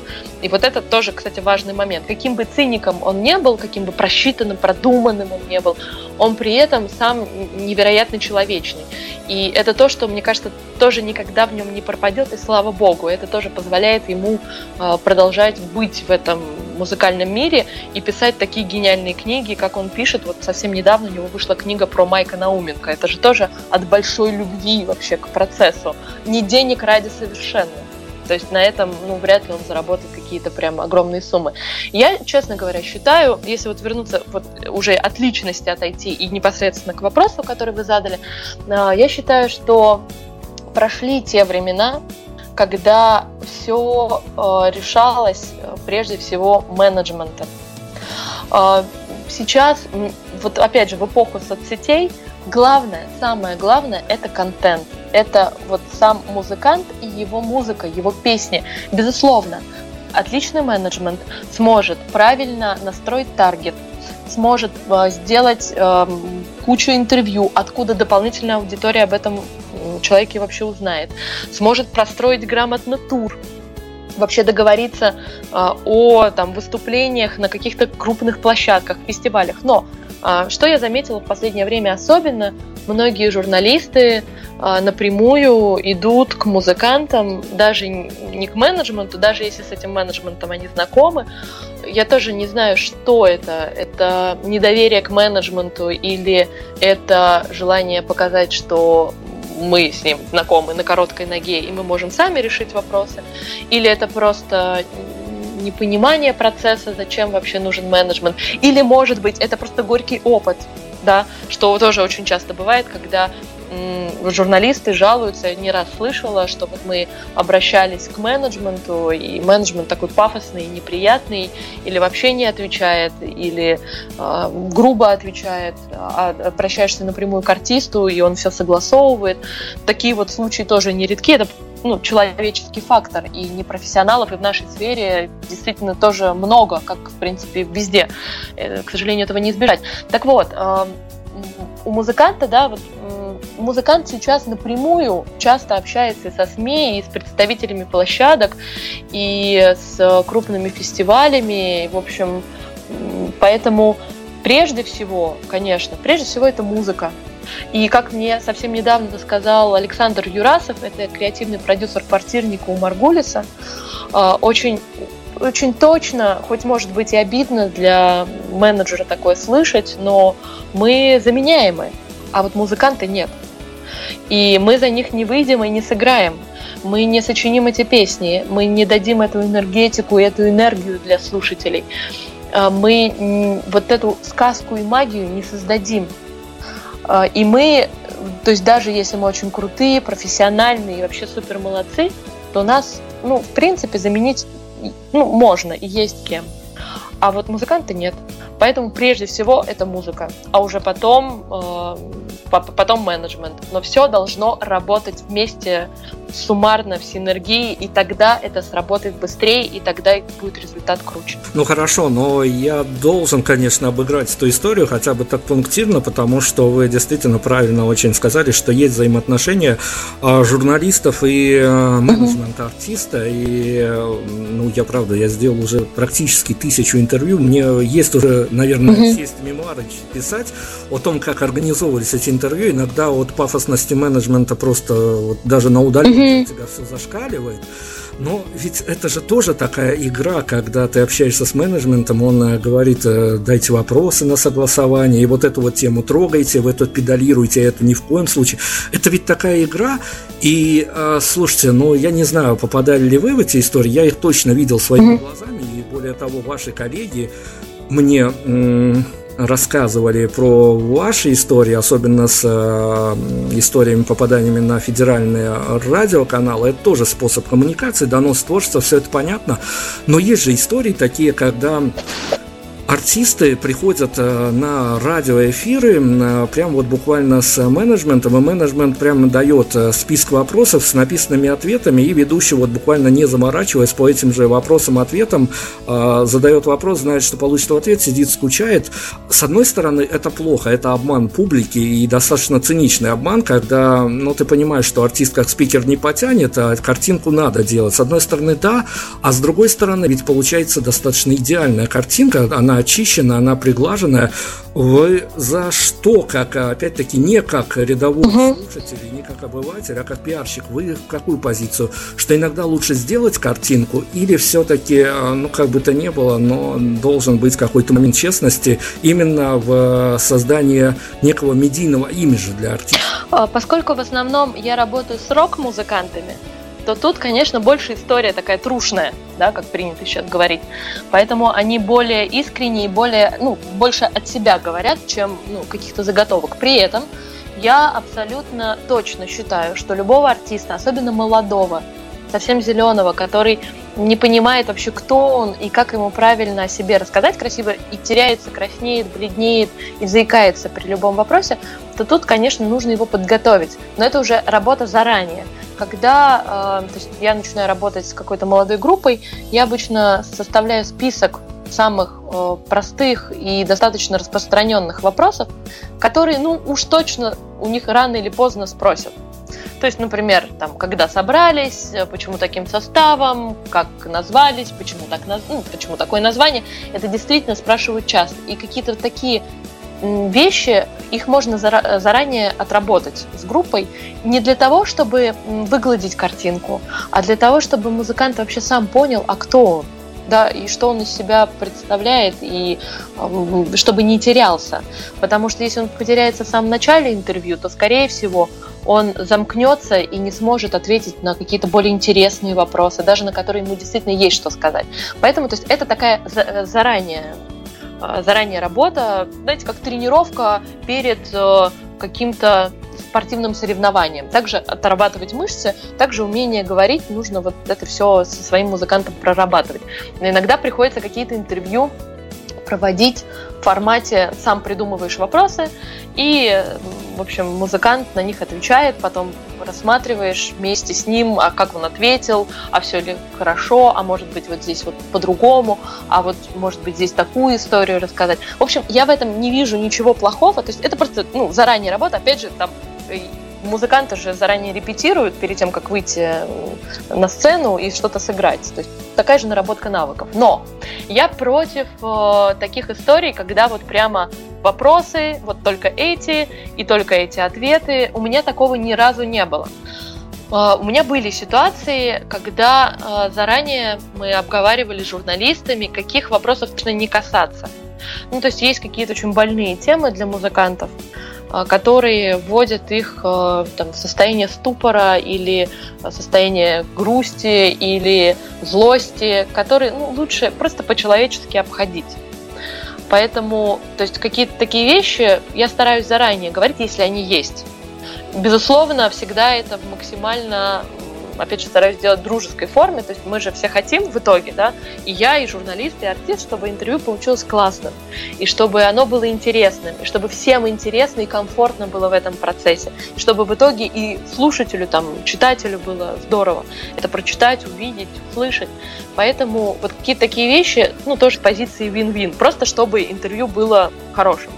А, опять же, я часто перед э, какими-то, например, радиоэфирами или телеэфирами распечатываю просто пресс-релиз по команде, потому что я лично сталкивалась с такими ситуациями, когда журналисты не готовились э, к интервью и даже не знали фактически, что за группа к ним пришла. Ну это да, вот. это больная тема, это бывают да. такие истории.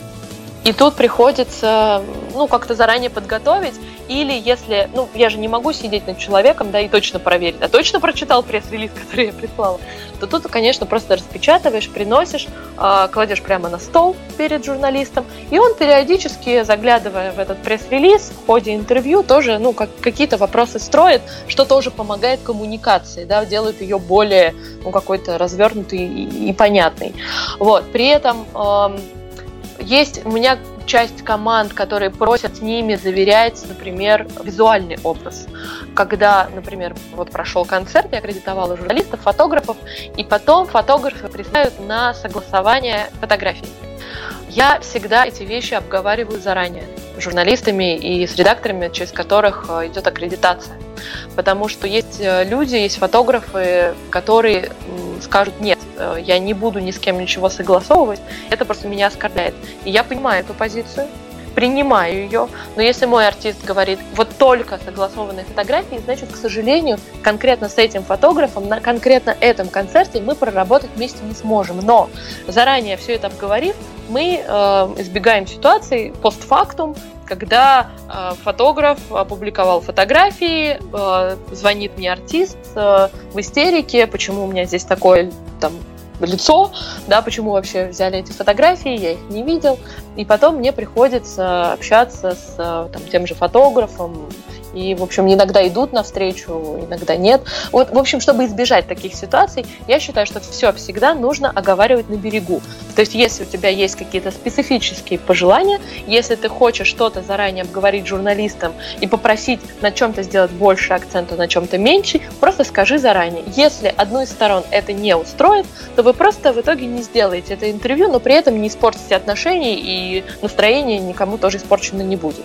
Вот, потому что некоторые скандалы вот про которые я говорила в самом начале, а, про, про, после которых а, вот эта волна пошла материалов о том, как же артисту общаться с журналистами, это конкретные истории, когда берется комментарий у артиста, а, причем крупным изданием, и потом этот комментарий публикуется, а артист э, пишет э, посты с матом, э, рассказывая о том, какие же они все плохие люди, эти журналисты, э, что вот поменяли тут мою прямую речь, со мной не согласовали, и вообще никогда больше давать им интервью не буду. И, ну, то есть, и получается, в итоге ситуация все орут. Да? То есть журналисты говорят, а мы не обязаны были с вами это согласовывать. А музыкант говорит, а как же вы были не обязаны, если обязаны? Ну, в общем, тут вопрос того, что они заранее это не обсудили. Хорошо, ближе к финалу вот пару вопросов, а, буквально совершенно коротеньких, а, но на них а, даже лучше будет отвечать без конкретики, а достаточно абстрактно. Угу. Может быть, вот на именно на таком на таком факторе, что это такая фантазийная история. Не будем никакой конкретики, потому что не uh-huh. будем никого обижать. А вы как э, человек, который медиапланы для артистов строите, uh-huh. для вас существует такая проблема, что вы прекрасно знаете, что некоторых артистов, когда они становятся достаточно актуальными, приглашают под определенные задачи на телек, на радио. То есть, uh-huh. чтобы они что-то спели, сказали, а потом, а как у даже абсолютно бесполезной группы Би-2 из э, песни в эфире вырезают слово «протесты». А случается такая, случилась такая история год назад, когда их позвали, они uh-huh. спели, а потом э, в видеоверсии слово «протесты», ну мы сейчас не о протестах, мы сейчас uh-huh. о повестке дня, понимая, куда зовут определенного кого-то из ваших артистов и для чего зовут, и даже объяснив им, получив от них согласие, а, вы рискнете, допустим, с э, официальной какой-то пропагандистской повесткой на теле- или радиоканал отправить артистов, чтобы они подыграли людям, которым нужно получить определенное а, высказывание или определенную точку зрения? Только если этому артисту это органично. Я в свое время работала на протяжении 9 месяцев с Викой Цыгановой и считаю ее потрясающей женщиной, невероятно искренней и настоящей. Вот она абсолютно входит в категорию, вот, ну, в принципе, пропагандистов, да, и она очень, она свято верит э, в текущую власть, в текущую политическую повестку и свято верит в Бога. Но она настолько в этом искренне, это по-настоящему, это ее личное мнение, личное мнение как человека.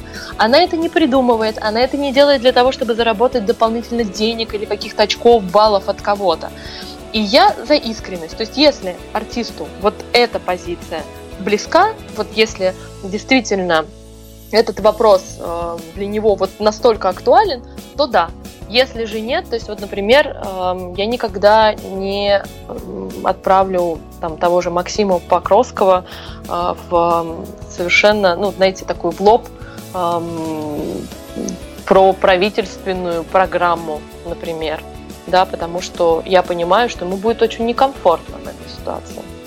И, ну, поэтому тут, тут вот и только исходя из конкретно самого артиста. То есть нужно ну, на примере, на конкретном, да, разбирать. Хорошо. А, еще одна история в эту же канву зайдет. Прямо я угу. на моих глазах а, была вот вся история. Я тогда достаточно тесно общался с э, продюсером на тот момент, именно, с, именно вот с продюсером, он и менеджер, и продюсер был нынешней одной из первых, наверное, рок-групп, э, групп порнофильмы и самого Володи угу несколько раз интервьюировал, только на самом взлете его карьеры, скажем так. А теперь Володя Котлеров стал э, для многих, абсолютно для многих, стал лидером мнений. Как вы считаете, угу артистов, а, вот по вашему опыту, действительно по-настоящему, уже в отрыве от своего имиджа, готовы даже перешагнуть где-то вот через свой имидж и просто, ну, не то, что выйти на улицу, к таким уже крайностям мы не будем, конечно, прибегать, а, но на удаленке для людей из каких-то совершенно депрессивных провинциальных регионов действительно могут стать лидерами мнений. Я считаю, что это нормально. Ну, так было всегда. Люди старались прислушиваться а, к тем кто им близок, а музыка там конкретного музыканта с ними там находится в любой ситуации в их жизни, да, естественно, они начинают доверять этому человеку, а, как если бы он сам лично им пел эти песни вот во все эти моменты. А, поэтому, то есть процесс этот нормальный, но тут очень важно помнить о своей личной ответственности. То есть, когда ты становишься лидером мнений, то тут важно, что ты говоришь, когда ты говоришь и кому ты говоришь. Безусловно, то есть прежде всего должна быть искренняя позиция. То есть я вообще в принципе за искренность.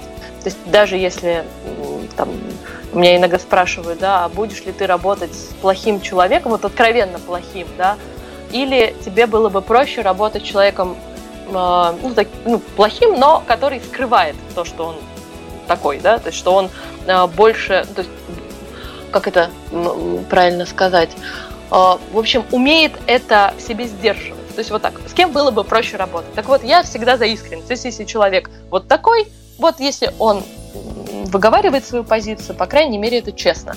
И ты понимаешь, с чем ты имеешь дело. И не приходится догадываться. Вот тут то же самое. Но важно помнить, важно помнить, что любая фраза может повлечь за собой какие-то последствия. И поэтому тут нужно очень внимательно выбирать слова. Что ты говоришь, в какой момент, кому ты говоришь, потому что я знаю, были случаи неприятные в свое время, очень давно, с группой Король и Шут, когда они достаточно открыто поддерживали э, нацистов, и поэтому, в общем, после их концертов э, их слушатели, некоторые, а, вполне могли пойти и избить человека просто за то, что он не той национальности. Просто потому, что лидер его любимой команды показывает всем своим видом, что, в общем, то есть не избиение нормально, а то, что, ну, не любовь, да, вот такая, что-то сама позиция, это нормально. Вот. Но при этом, то есть там не было никакой никогда пропаганды, но вот все понимали позицию, да, э, лидера группы. Вот тут важно, важно просто быть ответственным за это. Это просто дополнительная часть работы. Тут приходится уже себя в чем-то ограничивать, но да, да, да, это тоже работа. Еще один вопрос хочу задать, э, тоже меркантильный достаточно, потому что этот человек за последние несколько лет просто деклассировал э, профессию, которую я представляю, и мне э, самому буквально ну, раз в пару недель хочется даже забыть о том, что я журналист и что я интервьюер. Феномен или феномен, как хотите назовите, как вам кажется, в чем вот эта вот оттеночная такая история, что появился человек, который деклассировал всех журналистов, и на его фоне фоне стало казаться, что вся российская, русскоговорящая журналистика, особенно в формате интервью, очень плохая. Я сейчас про Юрия Дудя. Я считаю, что Юрий Дудь прекрасный журналист и отличный интервьюер своей именно нише. Но он, безусловно, не показатель. И просто он яркая личность, э, да, он смог сделать очень успешный проект, и не все его интервью, кстати, выдающиеся, и не все действительно проходят хорошо и гладко. И не во всех он сам как интервьюер абсолютно подкован, да, то есть, ну, были интервью, когда я смотрела, и мне казалось, что, в общем, это вообще на самом деле не стоило выпускать. Но у него хватило смелости, я уверена, понимая, что это слабое интервью, все равно его выпустить. А, при этом прекрасные документальные программы, которые он делает, в том числе про СПИД. Я считаю, что это очень полезная история а, для того, чтобы люди начали вообще понимать, что это за проблема и что она вообще реально существует. И вот в данном случае он, как э, уже лидер мнений, к которому прислушиваются, абсолютно правильно вот с точки зрения вот, програ- программы про СПИД, использовал свое влияние, э, потому что его и так слушают, значит, надо рассказать о важных каких-то вопросах, да, и донести какую-то вот по, информацию в помощь людям. То есть это была очень помогающая да, программа. Я уверена, что после этого очень многие по-другому посмотрели на вопрос. Э, но при этом я знаю массу других э, журналистов, и, может быть, просто в силу того, что я с ними постоянно работаю, э, и поэтому мне есть с чем сравнивать, и поэтому для меня музыкальная журналистика не ограничивается именем Юрия Дудя. Ну да, он медийный, да, он известный, да, он лидер мнений, да, очень здорово э, попасть э, к нему со своим артистом. При этом я, кстати, знаю часть спикеров, которые давали ему интервью, которые потом а, ну, в общем, говорили, что это было не самое сильное их интервью, или вообще не самое любимое, или они бы вообще не хотели бы его давать в итоге. Ну, потом, постфактум, да, когда выходило. Такое тоже бывает. А, я считаю, что Юрий Дудь может стать отличным примером для молодых журналистов, а, показав таким образом, что можно делать круто, интересно, можно не бояться ошибок, пробовать.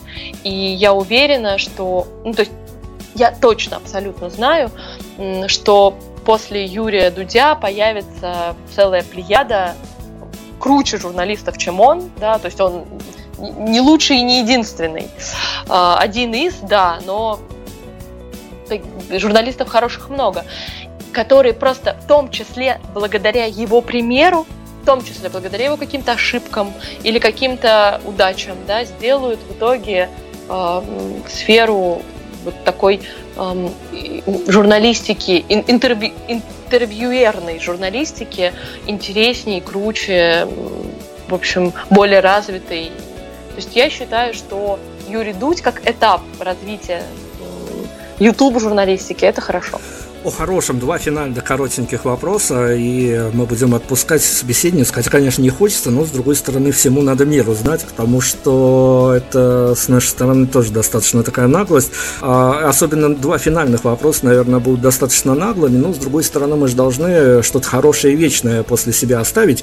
Я скажу очень дипломатично. Я уверен, что вы встречались э, с подобными персонажами. Я уверен даже, что а где-то в своей тусовочке, в хорошем смысле слова, э, легенды угу. о таких людях.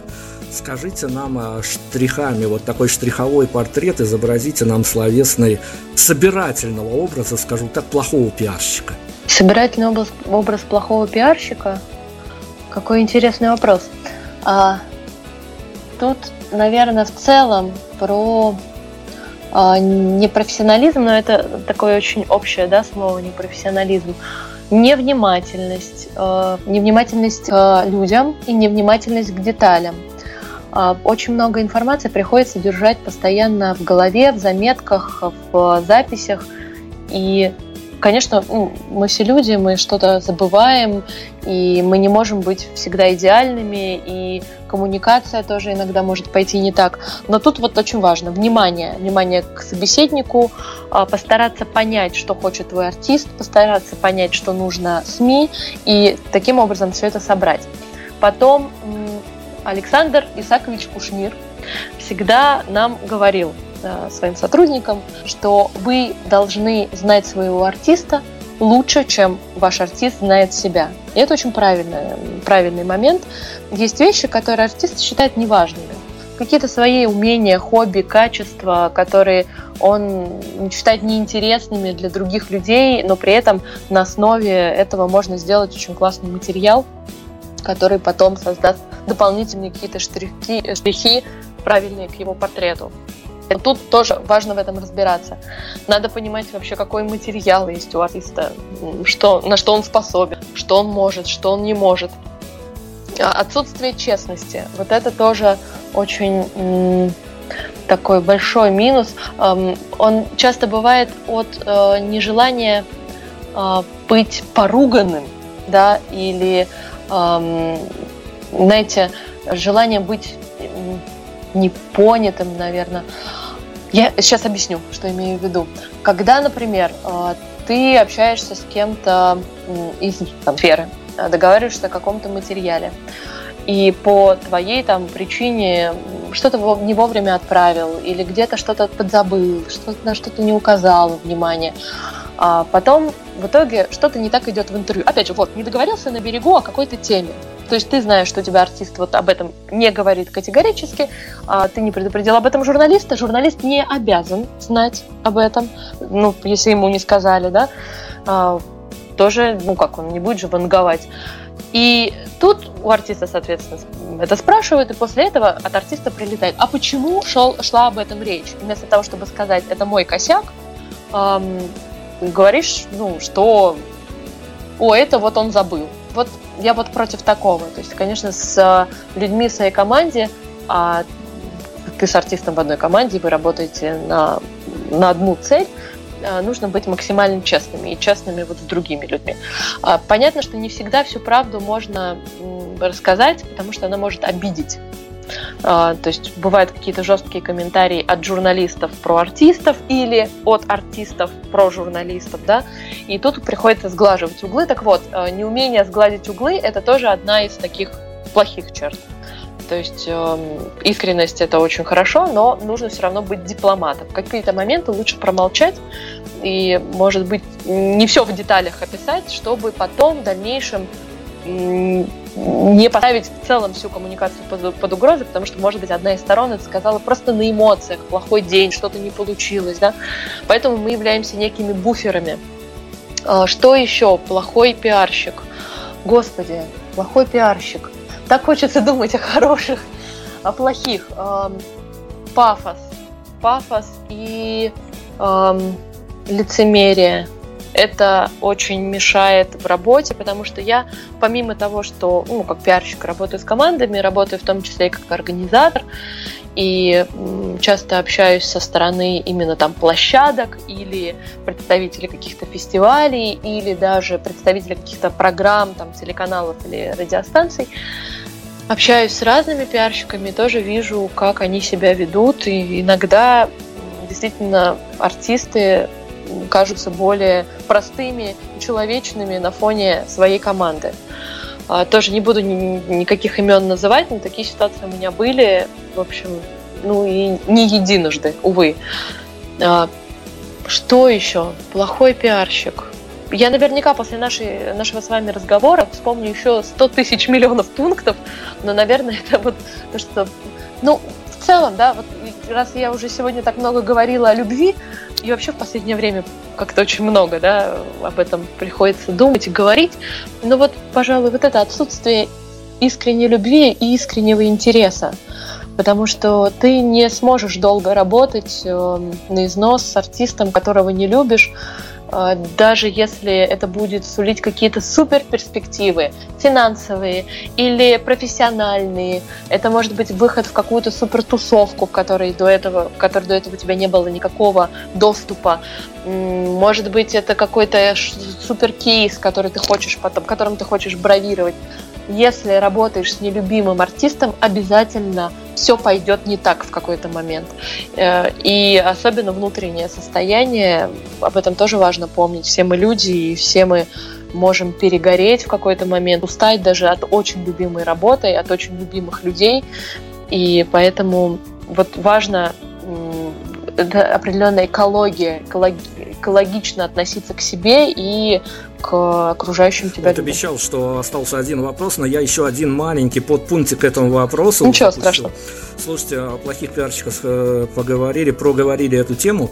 А, если надеяться, если мир станет вдруг э, не то чтобы идеальным, но близок к этому, и хорошие пиарщики, в хорошем смысле слова, получат по заслугам, и какая-нибудь богоспасаемая компания НТВ или, прости господи, РЕН-ТВ э, будут снимать а некую документалку о хорошем пиарщике, вот, э, допустим, э, заголовок, э, где будет стоять ваше имя, фамилия, тире, ну, я возьму какую-нибудь абсолютно дубовую формулировку, то есть Мария Карпушева, тире, История успеха. Вот вторую часть как бы вы отформатировали, чтобы название вот прям было а, отображало ту историю, в которой вы поучаствовали. История любви это почти могут быть финальные титры, если бы не последний вопрос, который у нас остался. Он очень короткий, и я не знаю, даже, может быть, тоже настолько короткий ответ э, будет на него получен. А, не знаю, с позиции, опять-таки, не простого гражданина, потому что там э, мы скорее пойдем слушать группу Афинаша, вы и я э, в данный момент времени, и упиваться этим состоянием, дабы не позволять себе большего. Скорее с истории человека, который понимает, э, как работает э, не только музыкальная индустрия, но и который понимает, а, как э, можно в хорошем, плохом смысле играться народным мнением. А финальный вопрос, очень короткий. Жизнь после обнуления, она существует? Очень хороший вопрос. Очень сложно в этом вопросе не скатиться в политику, честно говоря, потому что, ну, понятно, повестка дня известная, и что мы все имеем в виду под обнулением, тоже понятно. Но если сказать в общем, да, если считать э, неким обнулением, может быть, вот в целом ту ситуацию, которая сейчас происходит, э, я беру не только Конституцию, но и э, вот, кризис в музыкальной сфере, э, потому что ну, сейчас действительно огромный кризис, и это сложно не заметить, потому что концертов нет, когда нас всех выпустят на концерты, непонятно, и долго ли мы будем жить все в онлайне или вот Drive-In, да, который сейчас делают, эти концерты, когда играет группа, да, и приезжают люди на машинах и слушают из своих машин. Долго ли это продлится? То есть это тоже какой-то процесс, наверное, обнуления. Я знаю очень много людей, которые потеряли, если не все деньги, то почти все потеряли бизнес, э, сократили команду, даже суперпрофессиональную, очень крутую команду, и там тех же артистов, которым, в общем, не на что сейчас есть, потому что весь их заработок должен был состояться в, э, весной во время большого тура, и а ту, туры все отменили. Вот это тоже процесс обнуления определенный. А кто-то из индустрии уйдет и уже ушел, это правда. Кто-то уже поменял профессию, нашел себе какие-то новые навыки, желание в чем-то другом расти, понял, что вот больше не готов э, тянуть все это на себе и рисковать так сильно. Вот кто-то кто-то написал ну, лучшие свои песни или ну, очень крутые песни. А, кто-то заново переформатировал свой процесс работы и вообще понял, а что в этой работе ему нравится, а что нет. Кто-то обзавелся дополнительными какими-то навыками, а, кто-то кто-то придумал эм, там, схему идеального фестиваля, который он сделает, как только все это станет возможным. А, ну, понятно, не все так радужно, как я говорю, да, то есть есть люди совсем ушедшие, разочаровавшиеся, и я очень надеюсь, что таких не будет но мы же понимаем прекрасно, что там эмоциональное состояние может дать сбой, кто-то совсем слетит с катушек вплоть до накладывания на себя рук, и это совсем все не весело, и, к сожалению, это вот правда текущей ситуации. Так вот, это все тоже обнуление. А, я, честно, не знаю, что как, как, как этот другой мир будет выглядеть после того, как нам все-таки все разрешат и мы наконец-то выйдем все из онлайна и пойдем все-таки делать мероприятие офлайн. большие, красивые, как мы любим и каким мы привыкли.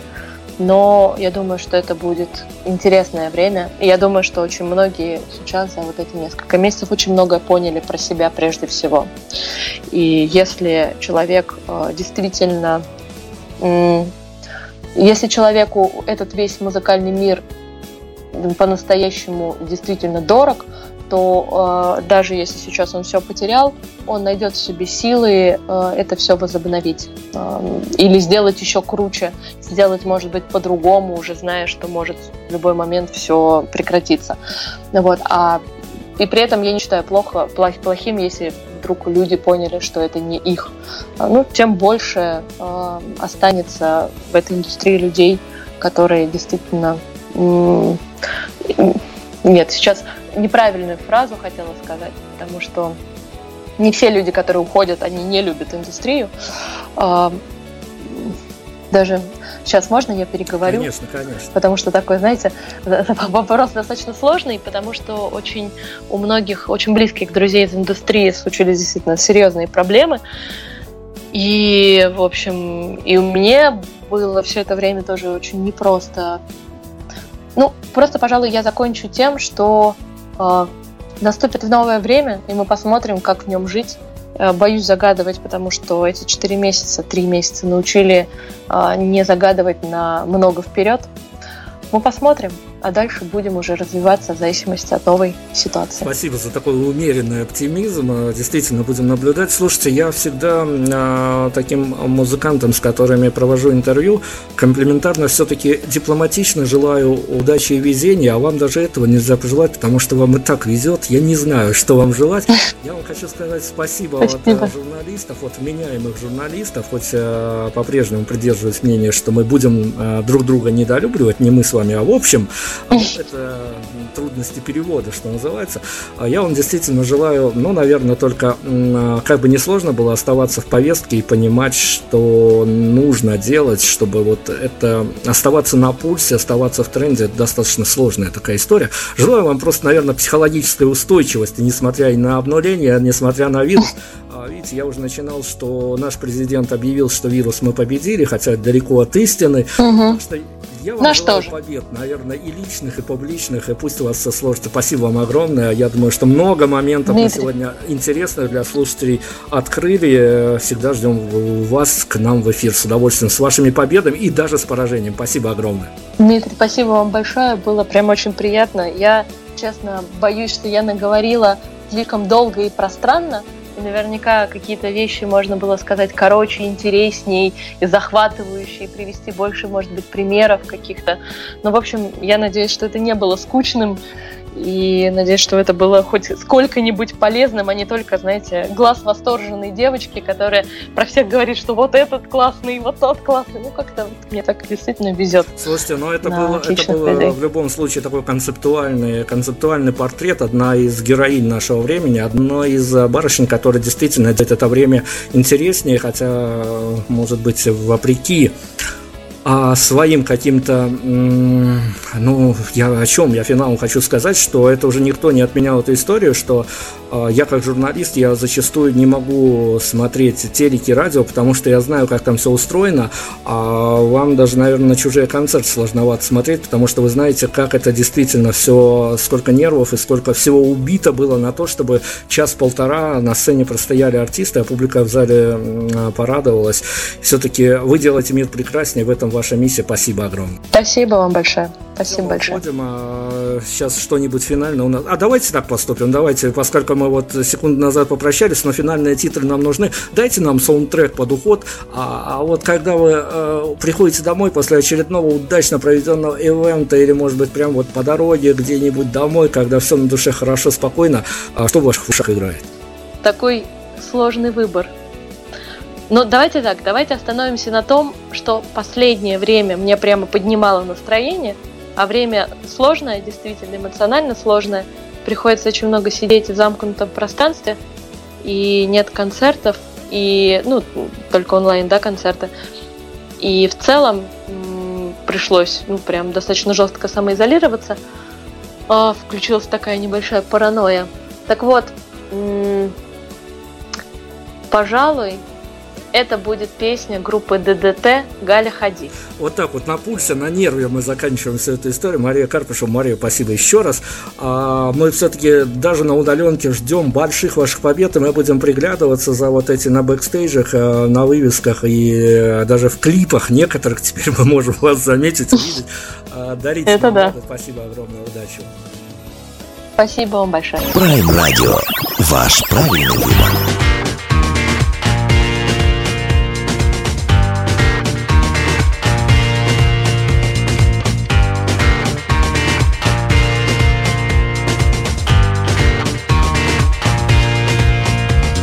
Мне с детства твердили, свобода выросла из закона, я считаю наоборот. Наш рок-н-ролл вылетел из свободы.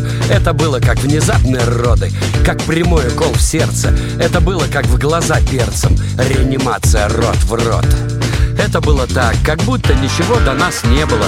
Цена всей ностальгии — медный грош. Это было как один против троих. Лететь с пятого этажа балкона. В убитых подъездах батарея была теплом трона.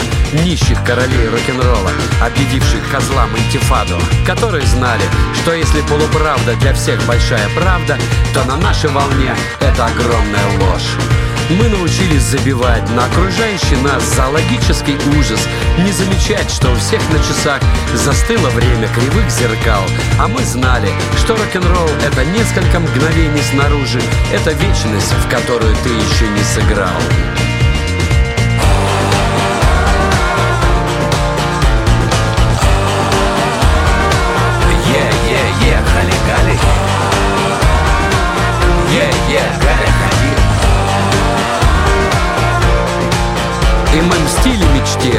Убивая в себе ее материальные формы. Клали с прибором на старый совок и новые экономические реформы. Мы молодые, совсем юные, еще не убитые деньгами, популярностью, алкоголем, вскрывали небеса, как консервы. И каждый из нас был болен вирусом рок-н-ролла, земляничными полями рок-н-ролла. И нам ломали пальцы в ментах. Гнали в шею из будущего и комсомола. Жгли волосы, а мы теряли страх. И некоторые герои рэпа Со своими гламурными телками В нафаршированных тачках Ни хрена не видели такой весны Такой поножовщины в батлах-драчках В которых подыхали мы мне всегда говорили, ну что ты нашел в этой химере? А я помню, сколько было добра. В каждом видели брата. Мы последнее поколение, которое любовь рифмовала без мата. В каждой подруге танцевала гитара Выпивали моря из лужи Выдавливали из себя рабов и угри. Знали, что наша музыка — это несколько лет снаружи. В ленинградском рок-клубе пожирал электричество. Наш рок-н-ролльный прайд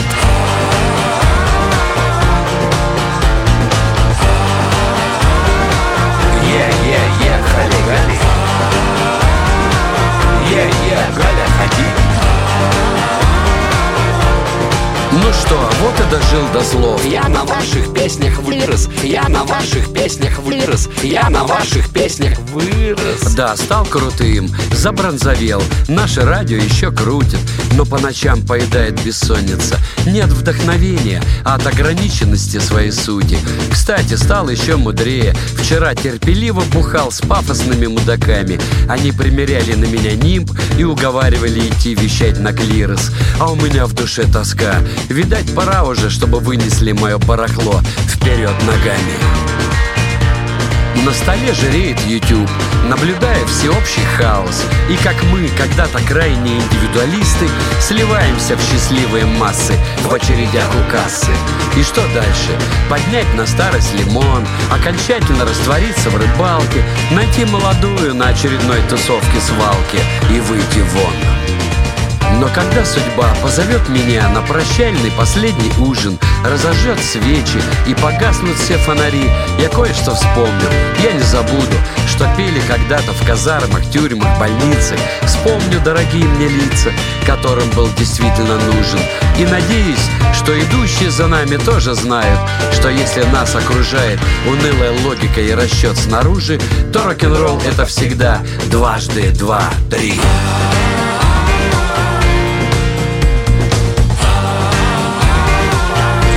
Е-е-е, хали-гали Е-е, Галя, ходи